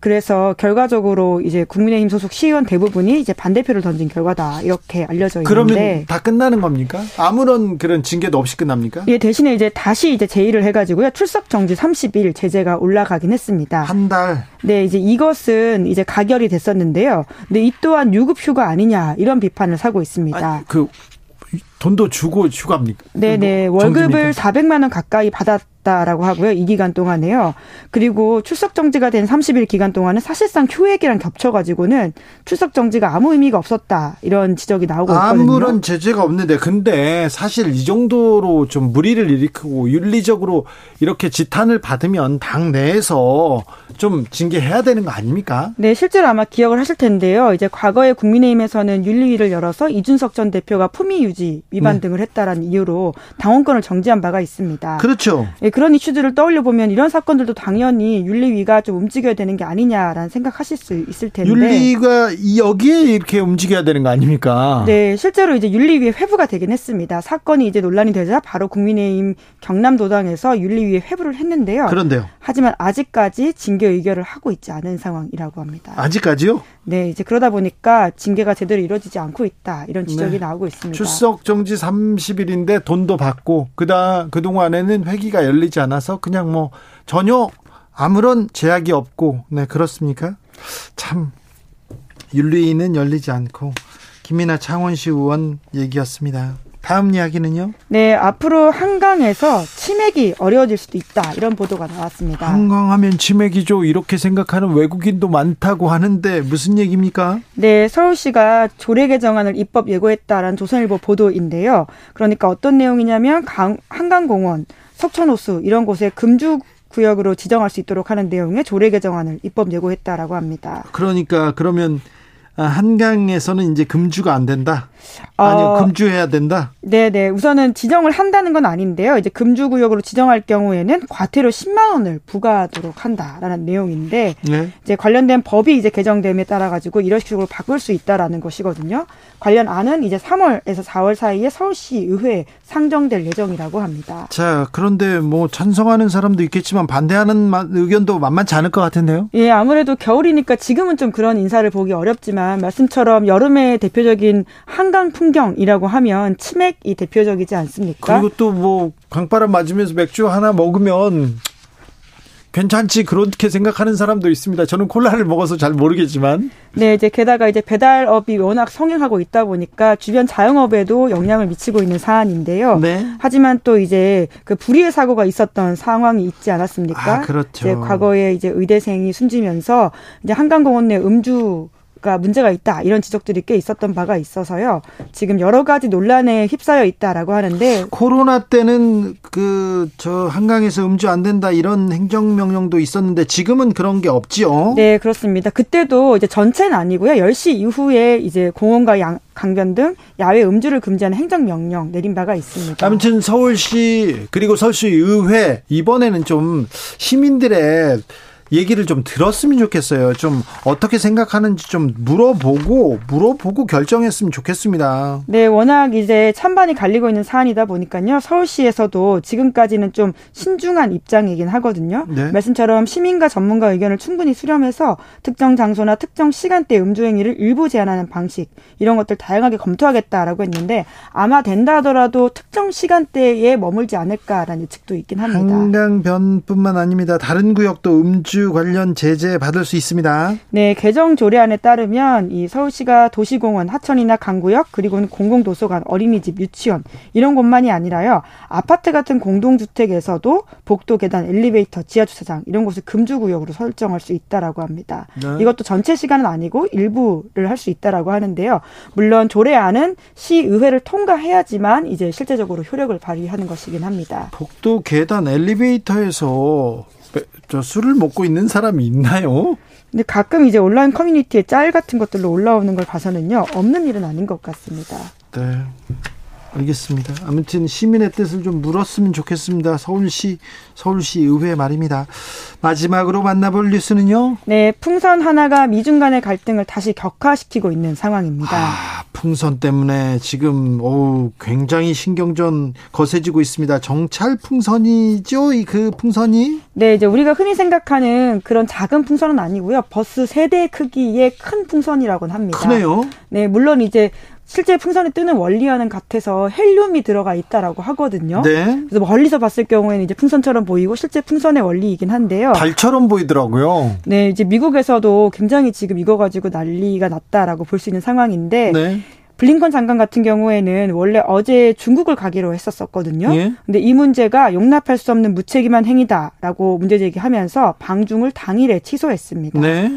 이번 방중 같은 경우에는 바이든 행정부 장관으로선 처음으로 시진핑 국가주석 등과 회담할 예정이었다라고 하는데요. 예정돼 있었는데 미중 갈등 조금 해결되나 했는데 더 나빠졌어요. 네, 이제 그런 상황으로 가고 있습니다. 심지어 정찰 풍선은 7일 동안 미국의 남동 방향으로 횡단했다. 라고 미국 국방부가 밝히고 있는데요. 물론 이번에 처음 있는 일은 아니다라고 합니다. 과거에 적어도 세 번 그리고 바이든 행정부 들어서도 한 번 영공을 통과한 적은 있다라고 하는데요. 네. 이렇게 오랫동안 일주일째 풍선이 있었던 적은 없었기 때문에 논란이 되고 있는 상황인데요. 그래서 격추시켰어요? 네, 이제 물론 발견은 좀 빨리 했다라고 합니다. 이제 그럼에도 불구하고 이제 특정 그 장소에서 잘못 떨어뜨릴 경우에는 오히려 더 큰 사고로 이어질 수가 있어가지고 계속 지켜보다가 사람이 없는 곳에 갔을 때 이제 4일에 격추시켰다라고 하는데요. 자, 정찰 풍선 격추시켰습니다. 그런데 중국은 항의합니다. 이거 정찰 풍선 아니다. 이렇게 얘기하죠? 네, 그렇습니다. 미국이 무력을 동원해서 과잉 반응을 했다 이렇게 주장을 하고 있는데요. 네. 그것이 국제 관례를, 관례를 엄중하게 위반했다라는 식의 주장도 하고 있습니다. 정찰 풍선을 보냈으면 미국에서 발끈할 만도 하는데 중국에서 뭐라고 합니까? 네. 그러니까 이것은 관련 기업의 정당한 권익이다라는 식의 주장을 하고 있는 것인데요. 기업에서 뭐 다른 걸 지금 모으고 있다 이런 얘기인가요? 네, 이제 군사적 목적이 아닌데 미국이 과잉으로 반응한다라고 하는 것이 중국 반응이긴 한데 이게 당장 보이고 위성으로도 사실 이제 찍을 수 있는 건데 저런 식의 풍선으로서 왜 이렇게 시각적인 도발을 하는 것이냐라는 의문들이 있거든요. 네. 이제 그에 대해서는 그 자체, 그러니까 포착되는 것 자체가 목적이다라는 지적이 나오고 있습니다. 포착되는 게 네. 목적이라고요? 네, 중국이 미국 영공까지도 이런 것들을 침투할 수 있는 첨단 기술을 가지고 있다라는 걸 보여주고 싶어 한다라는 분석도 있는데요. 네. 게다가 이제 지금 미 하원 의장이 또 대만을 조만간 방문할 예정이다. 이렇게 보도가 나오고 있거든요. 메카시 하원 의장이 또 다시 가요. 그러면 굉장히 또, 또 미중 갈등 군사적 긴장 이렇게 고조되는데. 네, 아무 기억을 하실 텐데요. 작년 8월 달에 낸시 펠로시 하원 의장이 대만을 방문하면서 네. 미중 사이 굉장히 갈등이 커졌었고요. 우리도 그런 것들을 좀 느낄 수 있는 압력이었거든요. 군사적 긴장이 너무 높아서 어 당장 지금 중국이 대만 침공하는 거 아니야 이렇게 걱정하기도 했잖아요. 지금 여러모로 그런 걱정들이 점점 에스컬레이션 되고 있는 상황이다라고 하는 우려도 있는 상황인데 네. 예, 풍선 같은 경우에는 이런 식으로 군사적으로 쓰임이 꽤 있었다라고 합니다. 아, 저도 그렇습니까? 이번에 처음 알게 됐었는데요. 예, 열기구나 풍선 같은 경우에는 18세기 프랑스에서 처음 등장을 했었는데 이게 군사 목적으로 좀 발명됐다 이런 얘기도 있어요. 네, 그래서 2차 대전 때는요. 일본에서는 미 본토로 풍선 포 폭탄을 날려보낸 적도 있다라고 합니다. 아, 그래 일본이요? 네, 9천 개 이상 보냈었는데요. 이제 물론 다 효과를 발휘한 건 아니고요. 어, 천 개 미만으로 이제 미 본토에 도착했다라고 하는데 심지어는 어떤 거는 이제 미국 오리건, 오리건주에 떨어져가지고 민간인이 사망하는 일까지도 벌어진 바가 있다고 합니다. 천 개나 일본에서 미 본토로 보냈다고요? 어, 네, 이거 9천 개. 보냈는데 그 중에 천 개니까 이제 뭐 아홉 개 중에 한 개다 이렇게 그래도 상황인데. 그래도 뭐 천 개면요. 그리고 가다가 또 중간에 떨어졌는데 또 피해를 입기도 했을 수 텐데. 있죠. 네.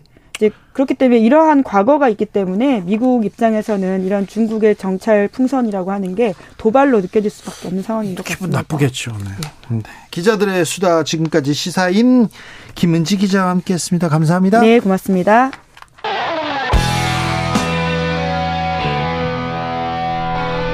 스치기만 해도 똑똑해진다.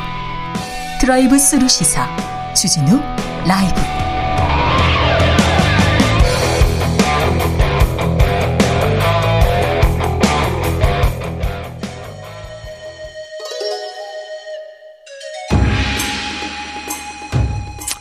빛보다 빠르게 슉슉 바람보다 가볍게 슉슉 경제 공부 술술 경제를 알아야 인생의 고수가 된다 경공술 오늘의 경제 선생님 김광석 한양대 겸임 교수 모셨습니다. 어서 오십시오. 네, 안녕하세요. 네. 아, 1월이 지났는데요. 네. 어, 선생님한테 배웠는데 예. 네, 경제 배웠는데 뭐 나아지지 않고 있습니다 아직. 네, 저희 가게는 아직 나아지지 않고 있습니다. 자, 그런데요. 네. 음, 아, 올해 경제 전망 그렇게 좋지 않은 것 같아요. 그런데 IMF에서 세계 경제 전망치는 조금 높였더라고요. 네. 하지만 우리나라는 낮춰 잡았더라고요. 왜 그렇죠? 굉장히 아이러니하죠. 예. 팩트부터 말씀드리면 네, IMF가 경제 전망 보고서를 네 번 냅니다. 네, 근데 지난 10월과 이번 1월과 차이값을 말씀드리는데 네. 세계 경제는 2.7%에서 2.9%로 상향 조정했어요. 어, 그러니까 어 걱정보다 나을 거예요. 이렇게 예, 얘기하는 예. 거죠. 미국 경제도 0.4% 포인트나 상향 조정했고 어 많이 올랐네. 중국을 0.8% 포인트나 상향 조정했습니다. 예. 그러니까 종전보단 낫다라는 뜻이지 그렇다고 지금 세계 경제가 좋다라는 뜻은 아닙니다. 그렇죠. 근데 우리나라 경제는 지난 10월에 전망했을 때 2.0%였는데 네. 근데 1.7%로 0.3% 포인트나 하향 조정했어요. 왜 우리나라한테만 그래요? 정말 이 주제는 지금부터 1시간 이야기해야 될 주제이긴 한데 네. 몇 가지만 좀 집중적으로 말씀드리면요. 네. 먼저 수출 문제를 꼬집지 않을 수가 없어요. 수출 안 좋다면서요? 예, 예. 수출이 안 좋은 이유는 우리나라의 수출 구조자, 우- 우리나라의 수출 구조가 나쁘다는 뜻은 아닙니다. 그러나 경기 침체에 민감한 건 사실이에요. 네. 왜냐하면 경기가 어려워요. 어렵다 어렵다라고 하세요. 그렇다고 해서 우리가 쌀 소비를 줄이진 않잖아요. 네. 라면 소비를 줄이진 않아요. 아는 그렇죠. 그러나 자동차 교체 수요는 줄어요. 아, 이거 조금 가전 제품 한 1년 더 쓰자. 그렇죠. 버텨야죠. 그럼 문 잘 안 닫혀도 냉장고 네. 좀 2년 더, 더 쓰자. 그렇죠. 결과적으로 내구재 수요가 줄어요. 네. 근데 우리나라의 주요 수출 품목들이 내구재 혹은 내구재에 들어간 부품이에요. 네. 극단적인 사례가 반도체죠. 네. 반도체를 우리는 사지 않잖아요. 네. 반도체가 들어가 있는 제품을 살 뿐이죠. 그렇죠. 그러니까 우리나라 주력 수출 품목 1위가 반도체고 네. 우리나라 수출에서 약 20%를 차지하는 게 반도체인데 네. 결국 반도체 수요가 주는 것이 지난주에 나타났죠. 네. 삼성전자의 지난 22년 4분기 영업이익이 네. 정말 역대급으로 저조한 상황. 네. 아, 이런 것들이 가장 대변되는데 수출이 좀 안 좋아요. 네. 그 다음 좀 주목한 것이 물가입니다. 물가요. 물가는 또 계속 왜 그랬냐면 높아요. IMF가 지적하기를 네. 물가 잡을 땐 물가 잡아라라는 표현을 했어요. 네. 그러니까 지금 23년 상반기는 네. 물가 잡을 때다. 그렇죠. 근데 우리나라만 물가가 올랐거든요. 예. 많이 올랐어요. 지금 물가가 5점 몇 퍼센트? 예, 뭐 12월 물가가 5.0이었다면 네. 올해 1월 물가 상승률은 그래도 5 밑으로 떨어지지 않겠느냐라는 기대를 했는데 네. 오히려 5.2%로 올라갔습니다. 예. 그렇게 된 배경 중에 하나는 역시 공공요금 인상이라고 볼 수 있을 것 같아요. 네. 제가 지난번에도 나와서 말씀드렸듯이 왜 하필 이 시점에 공공요금의 인상을 통해서 그러니까요. 물가 잡는 그런 중요한 시점을 놓치지 않을까 하는 걱정. 네. 역시 IMF도 이 부분을 지적을 했습니다. 네. 물가 잡을 때 물가 상승세를 놓치게 되면 네. 어떤 일이 벌어질까요? 재정 정책은 지금 물가를 오히려 올려놓고요. 네. 통화 정책은 물가 잡겠다고 금리 인상을 하는 거예요. 엇박자죠. 네. 그러면 통화 정책은 어떻게 해야 될까요? 더 더 금리를 올려야 될 만한 하는 상황이 놓이죠. 그렇죠. 그럼 금리 자꾸 올리면 기업들은 투자 위축되고 네. 경기가 더 악순환되겠죠. 네. 이런 경로를 좀 내다보면서 한국 경제 성장률을 추가적으로 하향 조정한 것이다. 네.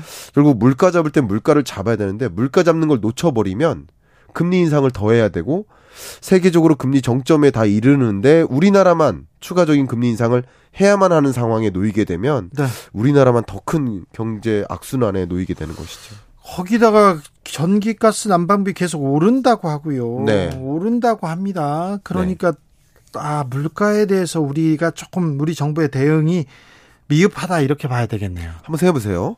공공요금을 올려요. 예. 그러면 물가에 반영되겠죠. 반영되죠. 적 직격탄이에요. 직격탄이에요. 이거 왜, 왜 직격탄이냐면, 네. 예를 들어서 내가 어, 좋아하는 옷 가격, 무슨 브랜드 가격이 올라요. 네. 그럼 그 옷 안 사고 다른 거 사면 돼요. 예. 근데 가스 요금 오른다고 가스 요금, 가스 이용 안 합니까? 전체가 오르죠. 다 올라요. 네. 그러니까 이 공공 요금 올리는데 또 공공 요금 올리는 것에 대한 서민들에 대한 부담을 완화하기 위해서 또 재정을 집행해요. 예. 또 금, 또 물가를 올려놓는 거예요. 그렇죠.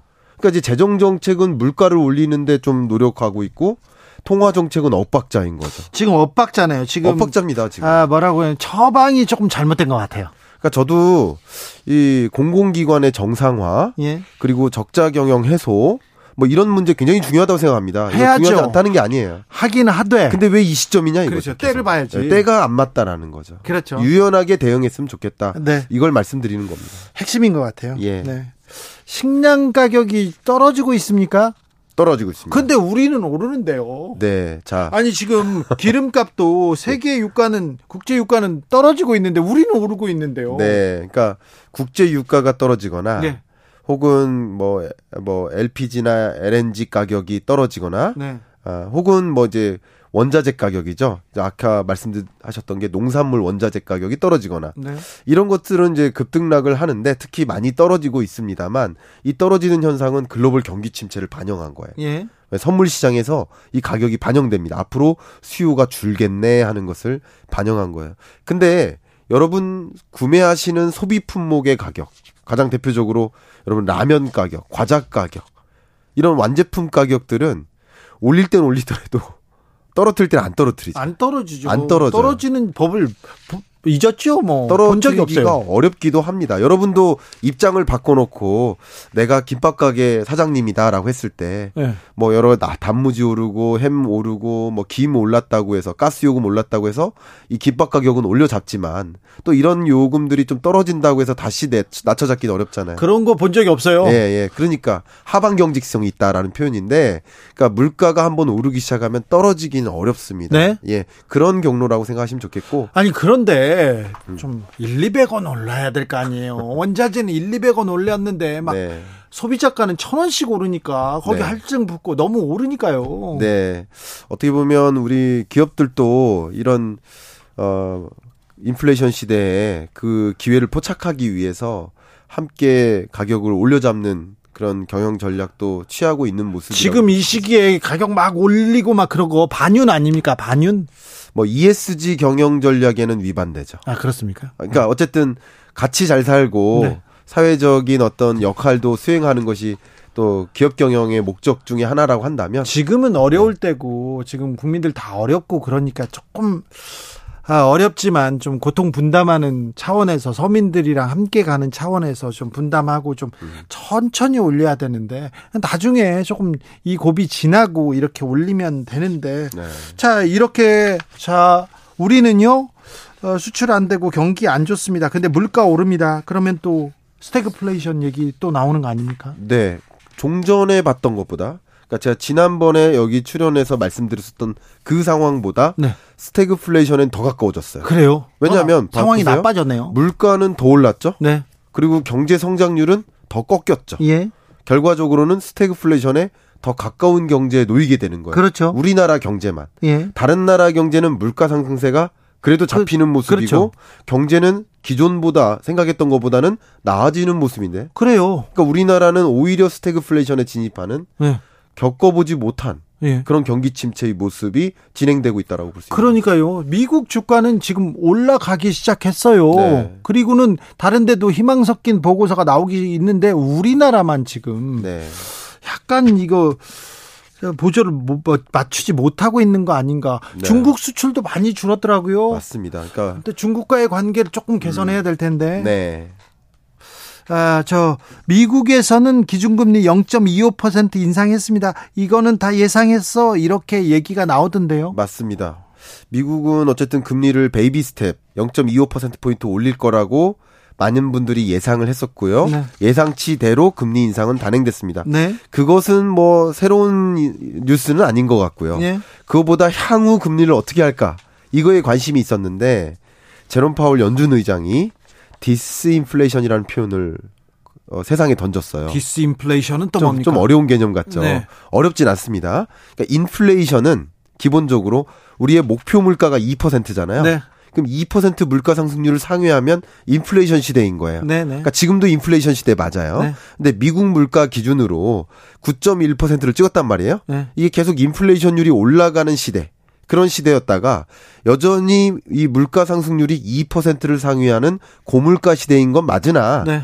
9.1%에서 6.5%까지 네. 그래도 하향 안정화되고 있구나. 네. 물가 상승세가 다소 꺾였다. 완화되고 있구나. 예. 그러니까 물가가 잡혔다는 것이 아니라 네. 상승세가 다소 완화된다. 그거를 이제 디스인플레이션이라고 합니다. 알겠습니다. 네. 자, 실용 경제로 가보겠습니다. 자, 정부에서 네. 규제 완화를 막 하는데 대출 규제 완화를 해서 네. 부동산 시장을 조금 활성화시키려고 하나 봐요. 그렇습니다. 여기저기서 너무 떨어진다고 하니까 네. 지금 부동산 상황, 부동산 시장은 어떻습니까? 부동산 시장은 굉장히 어렵습니다. 어렵습니까? 안 굉장히 좋습니까? 어렵고요. 예. 저는 이 부동산 시장 중에서도 특히 매매 시장만 많이들 보시는데 전월세 세입자, 네, 임대차 시장이 더 어렵습니다. 그래요. 전세 가격이 이것은 어렵다라기보다는 가격이 많이 떨어지고 네. 있다라는 것을 말씀드리고자 하는데요. 그러면 지금 전세 가격이요. 전주 대비 전국 평균 아파트 전세 가격이 네, 0.9% 정도 빠졌습니다. 네, 지난주보다. 네. 거의 1%에 가깝게 지난주보다 전주보다 계속 떨어지고 있는 상황이에요. 그러다 보니까 집주인들이 어떻게 할까요? 집주인이 네, 이 세입자 찾기가 하늘에 별 따기. 그렇죠. 이런 세입자들의 입장에서도 전세 가격이 많이 조정되는 건 다행이라고 생각할 수 있습니다. 예, 그러나 통상적으로 전세 가격은 매매 가격의 선행 지표격이에요. 예, 왜 그러냐면 우리나라 구조상 그렇죠. 갭 투자자나 네, 다주택자들이 네, 전세를 끼고, 끼고 집을 사죠. 산단 말이에요. 예, 예. 그럼 전세 가격이 계속 떨어져요. 네, 자, 지난주보다도 1%나 빠져요. 네. 그 더군다나 세입자 찾기가 어려워요. 예. 공실이 발생해요. 그러면 이 못 버티는 사람 못 나오죠. 버티죠. 예, 못 버티니까 어떻게 합니까? 내던지죠. 네, 던져야죠. 금매가 발생해요. 네, 그래서 전세 가격이 조정되면 매매 가격도 후행해서 한 달 정도 후행해서 조정되는 모습인데 네, 제가 안타까운 건 뭐냐면 지금 정부의 주요 경제 정책 기조가 예. 특히 부동산 정책 기조가 예, 규제 완화에 있고 대출 규제 완화에 있어요. 네, 그럼 쉽게 말하면 대출 받을 사람 받아서 집 집. 사세요 이건데 네, 그러면 집값이 만약에 계속 떨어지면 네, 그러면 대출 꼈는데 그 자산 가치가 떨어지면 네. 그걸 고위험군이라고 하거든요. 위험하죠. 고위험군을 정의한다면 네. 자산 규모보다 부채 규모가 더 큰 경우를 뜻해요. 네, 그러니까 2천조의 가계 부채가 문제가 아니라 네, 그 중에서 고위험군 자산 규모보다 부채 규모가 더 커져버린 네, 그런 계층이 계속 늘고 있다라는 거예요. 네. 그게 가계 부채의 가장 위험 신호인데 주택 가격이 계속 조정되는 와중에 이 와중에 대출을 끼고 집을 사게 되면 그때 이후에도 계속 집값이 조정된다고 생각해 보세요. 그러면 상당한 부채 위험에 우리 놓이게 되겠죠? 네. 이것도 우리 한국 경제의 이 성장률 조정의 요인 중에 하나라고 평가 내려집니다. 네. 제가 아는 양 사장님께서는 지난달에 집을 샀어요. 네. 집을 샀는데 어 작년 고점보다 많이 떨어졌으니까 이번 이 정도면 합리적인 가격이다 이렇게 네. 생각했는데 지금 쳐다보니까 네. 어 더 떨어질 수 있다 이 얘기가 계속 나온답니다. 더 떨어지죠. 더 떨어진다. 그러니까 우리가 비교하는 그 기준을 네. 자꾸 20년 끝자락 예. 혹은 21년 끝자락 네. 그때의 집 가격을 비교해서 예. 이 정도면 많이 떨어졌어라고 어, 이 정도면 괜찮아. 네. 그게 아니라 예. 2020년 팬데믹이 터지기 전 네.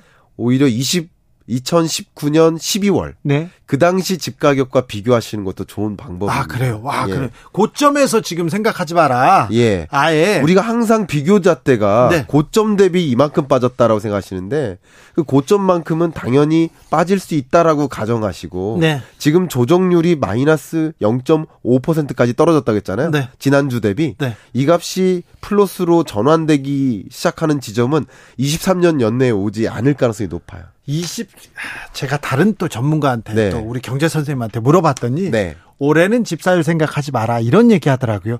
내년 오, 그 비슷한 생각이시네요. 저도 비슷합니다. 올해는 집 안 사시는 게 좋고요. 예. 여러분께 제가 꿀팁을 좀 말씀드릴게요. 꿀팁.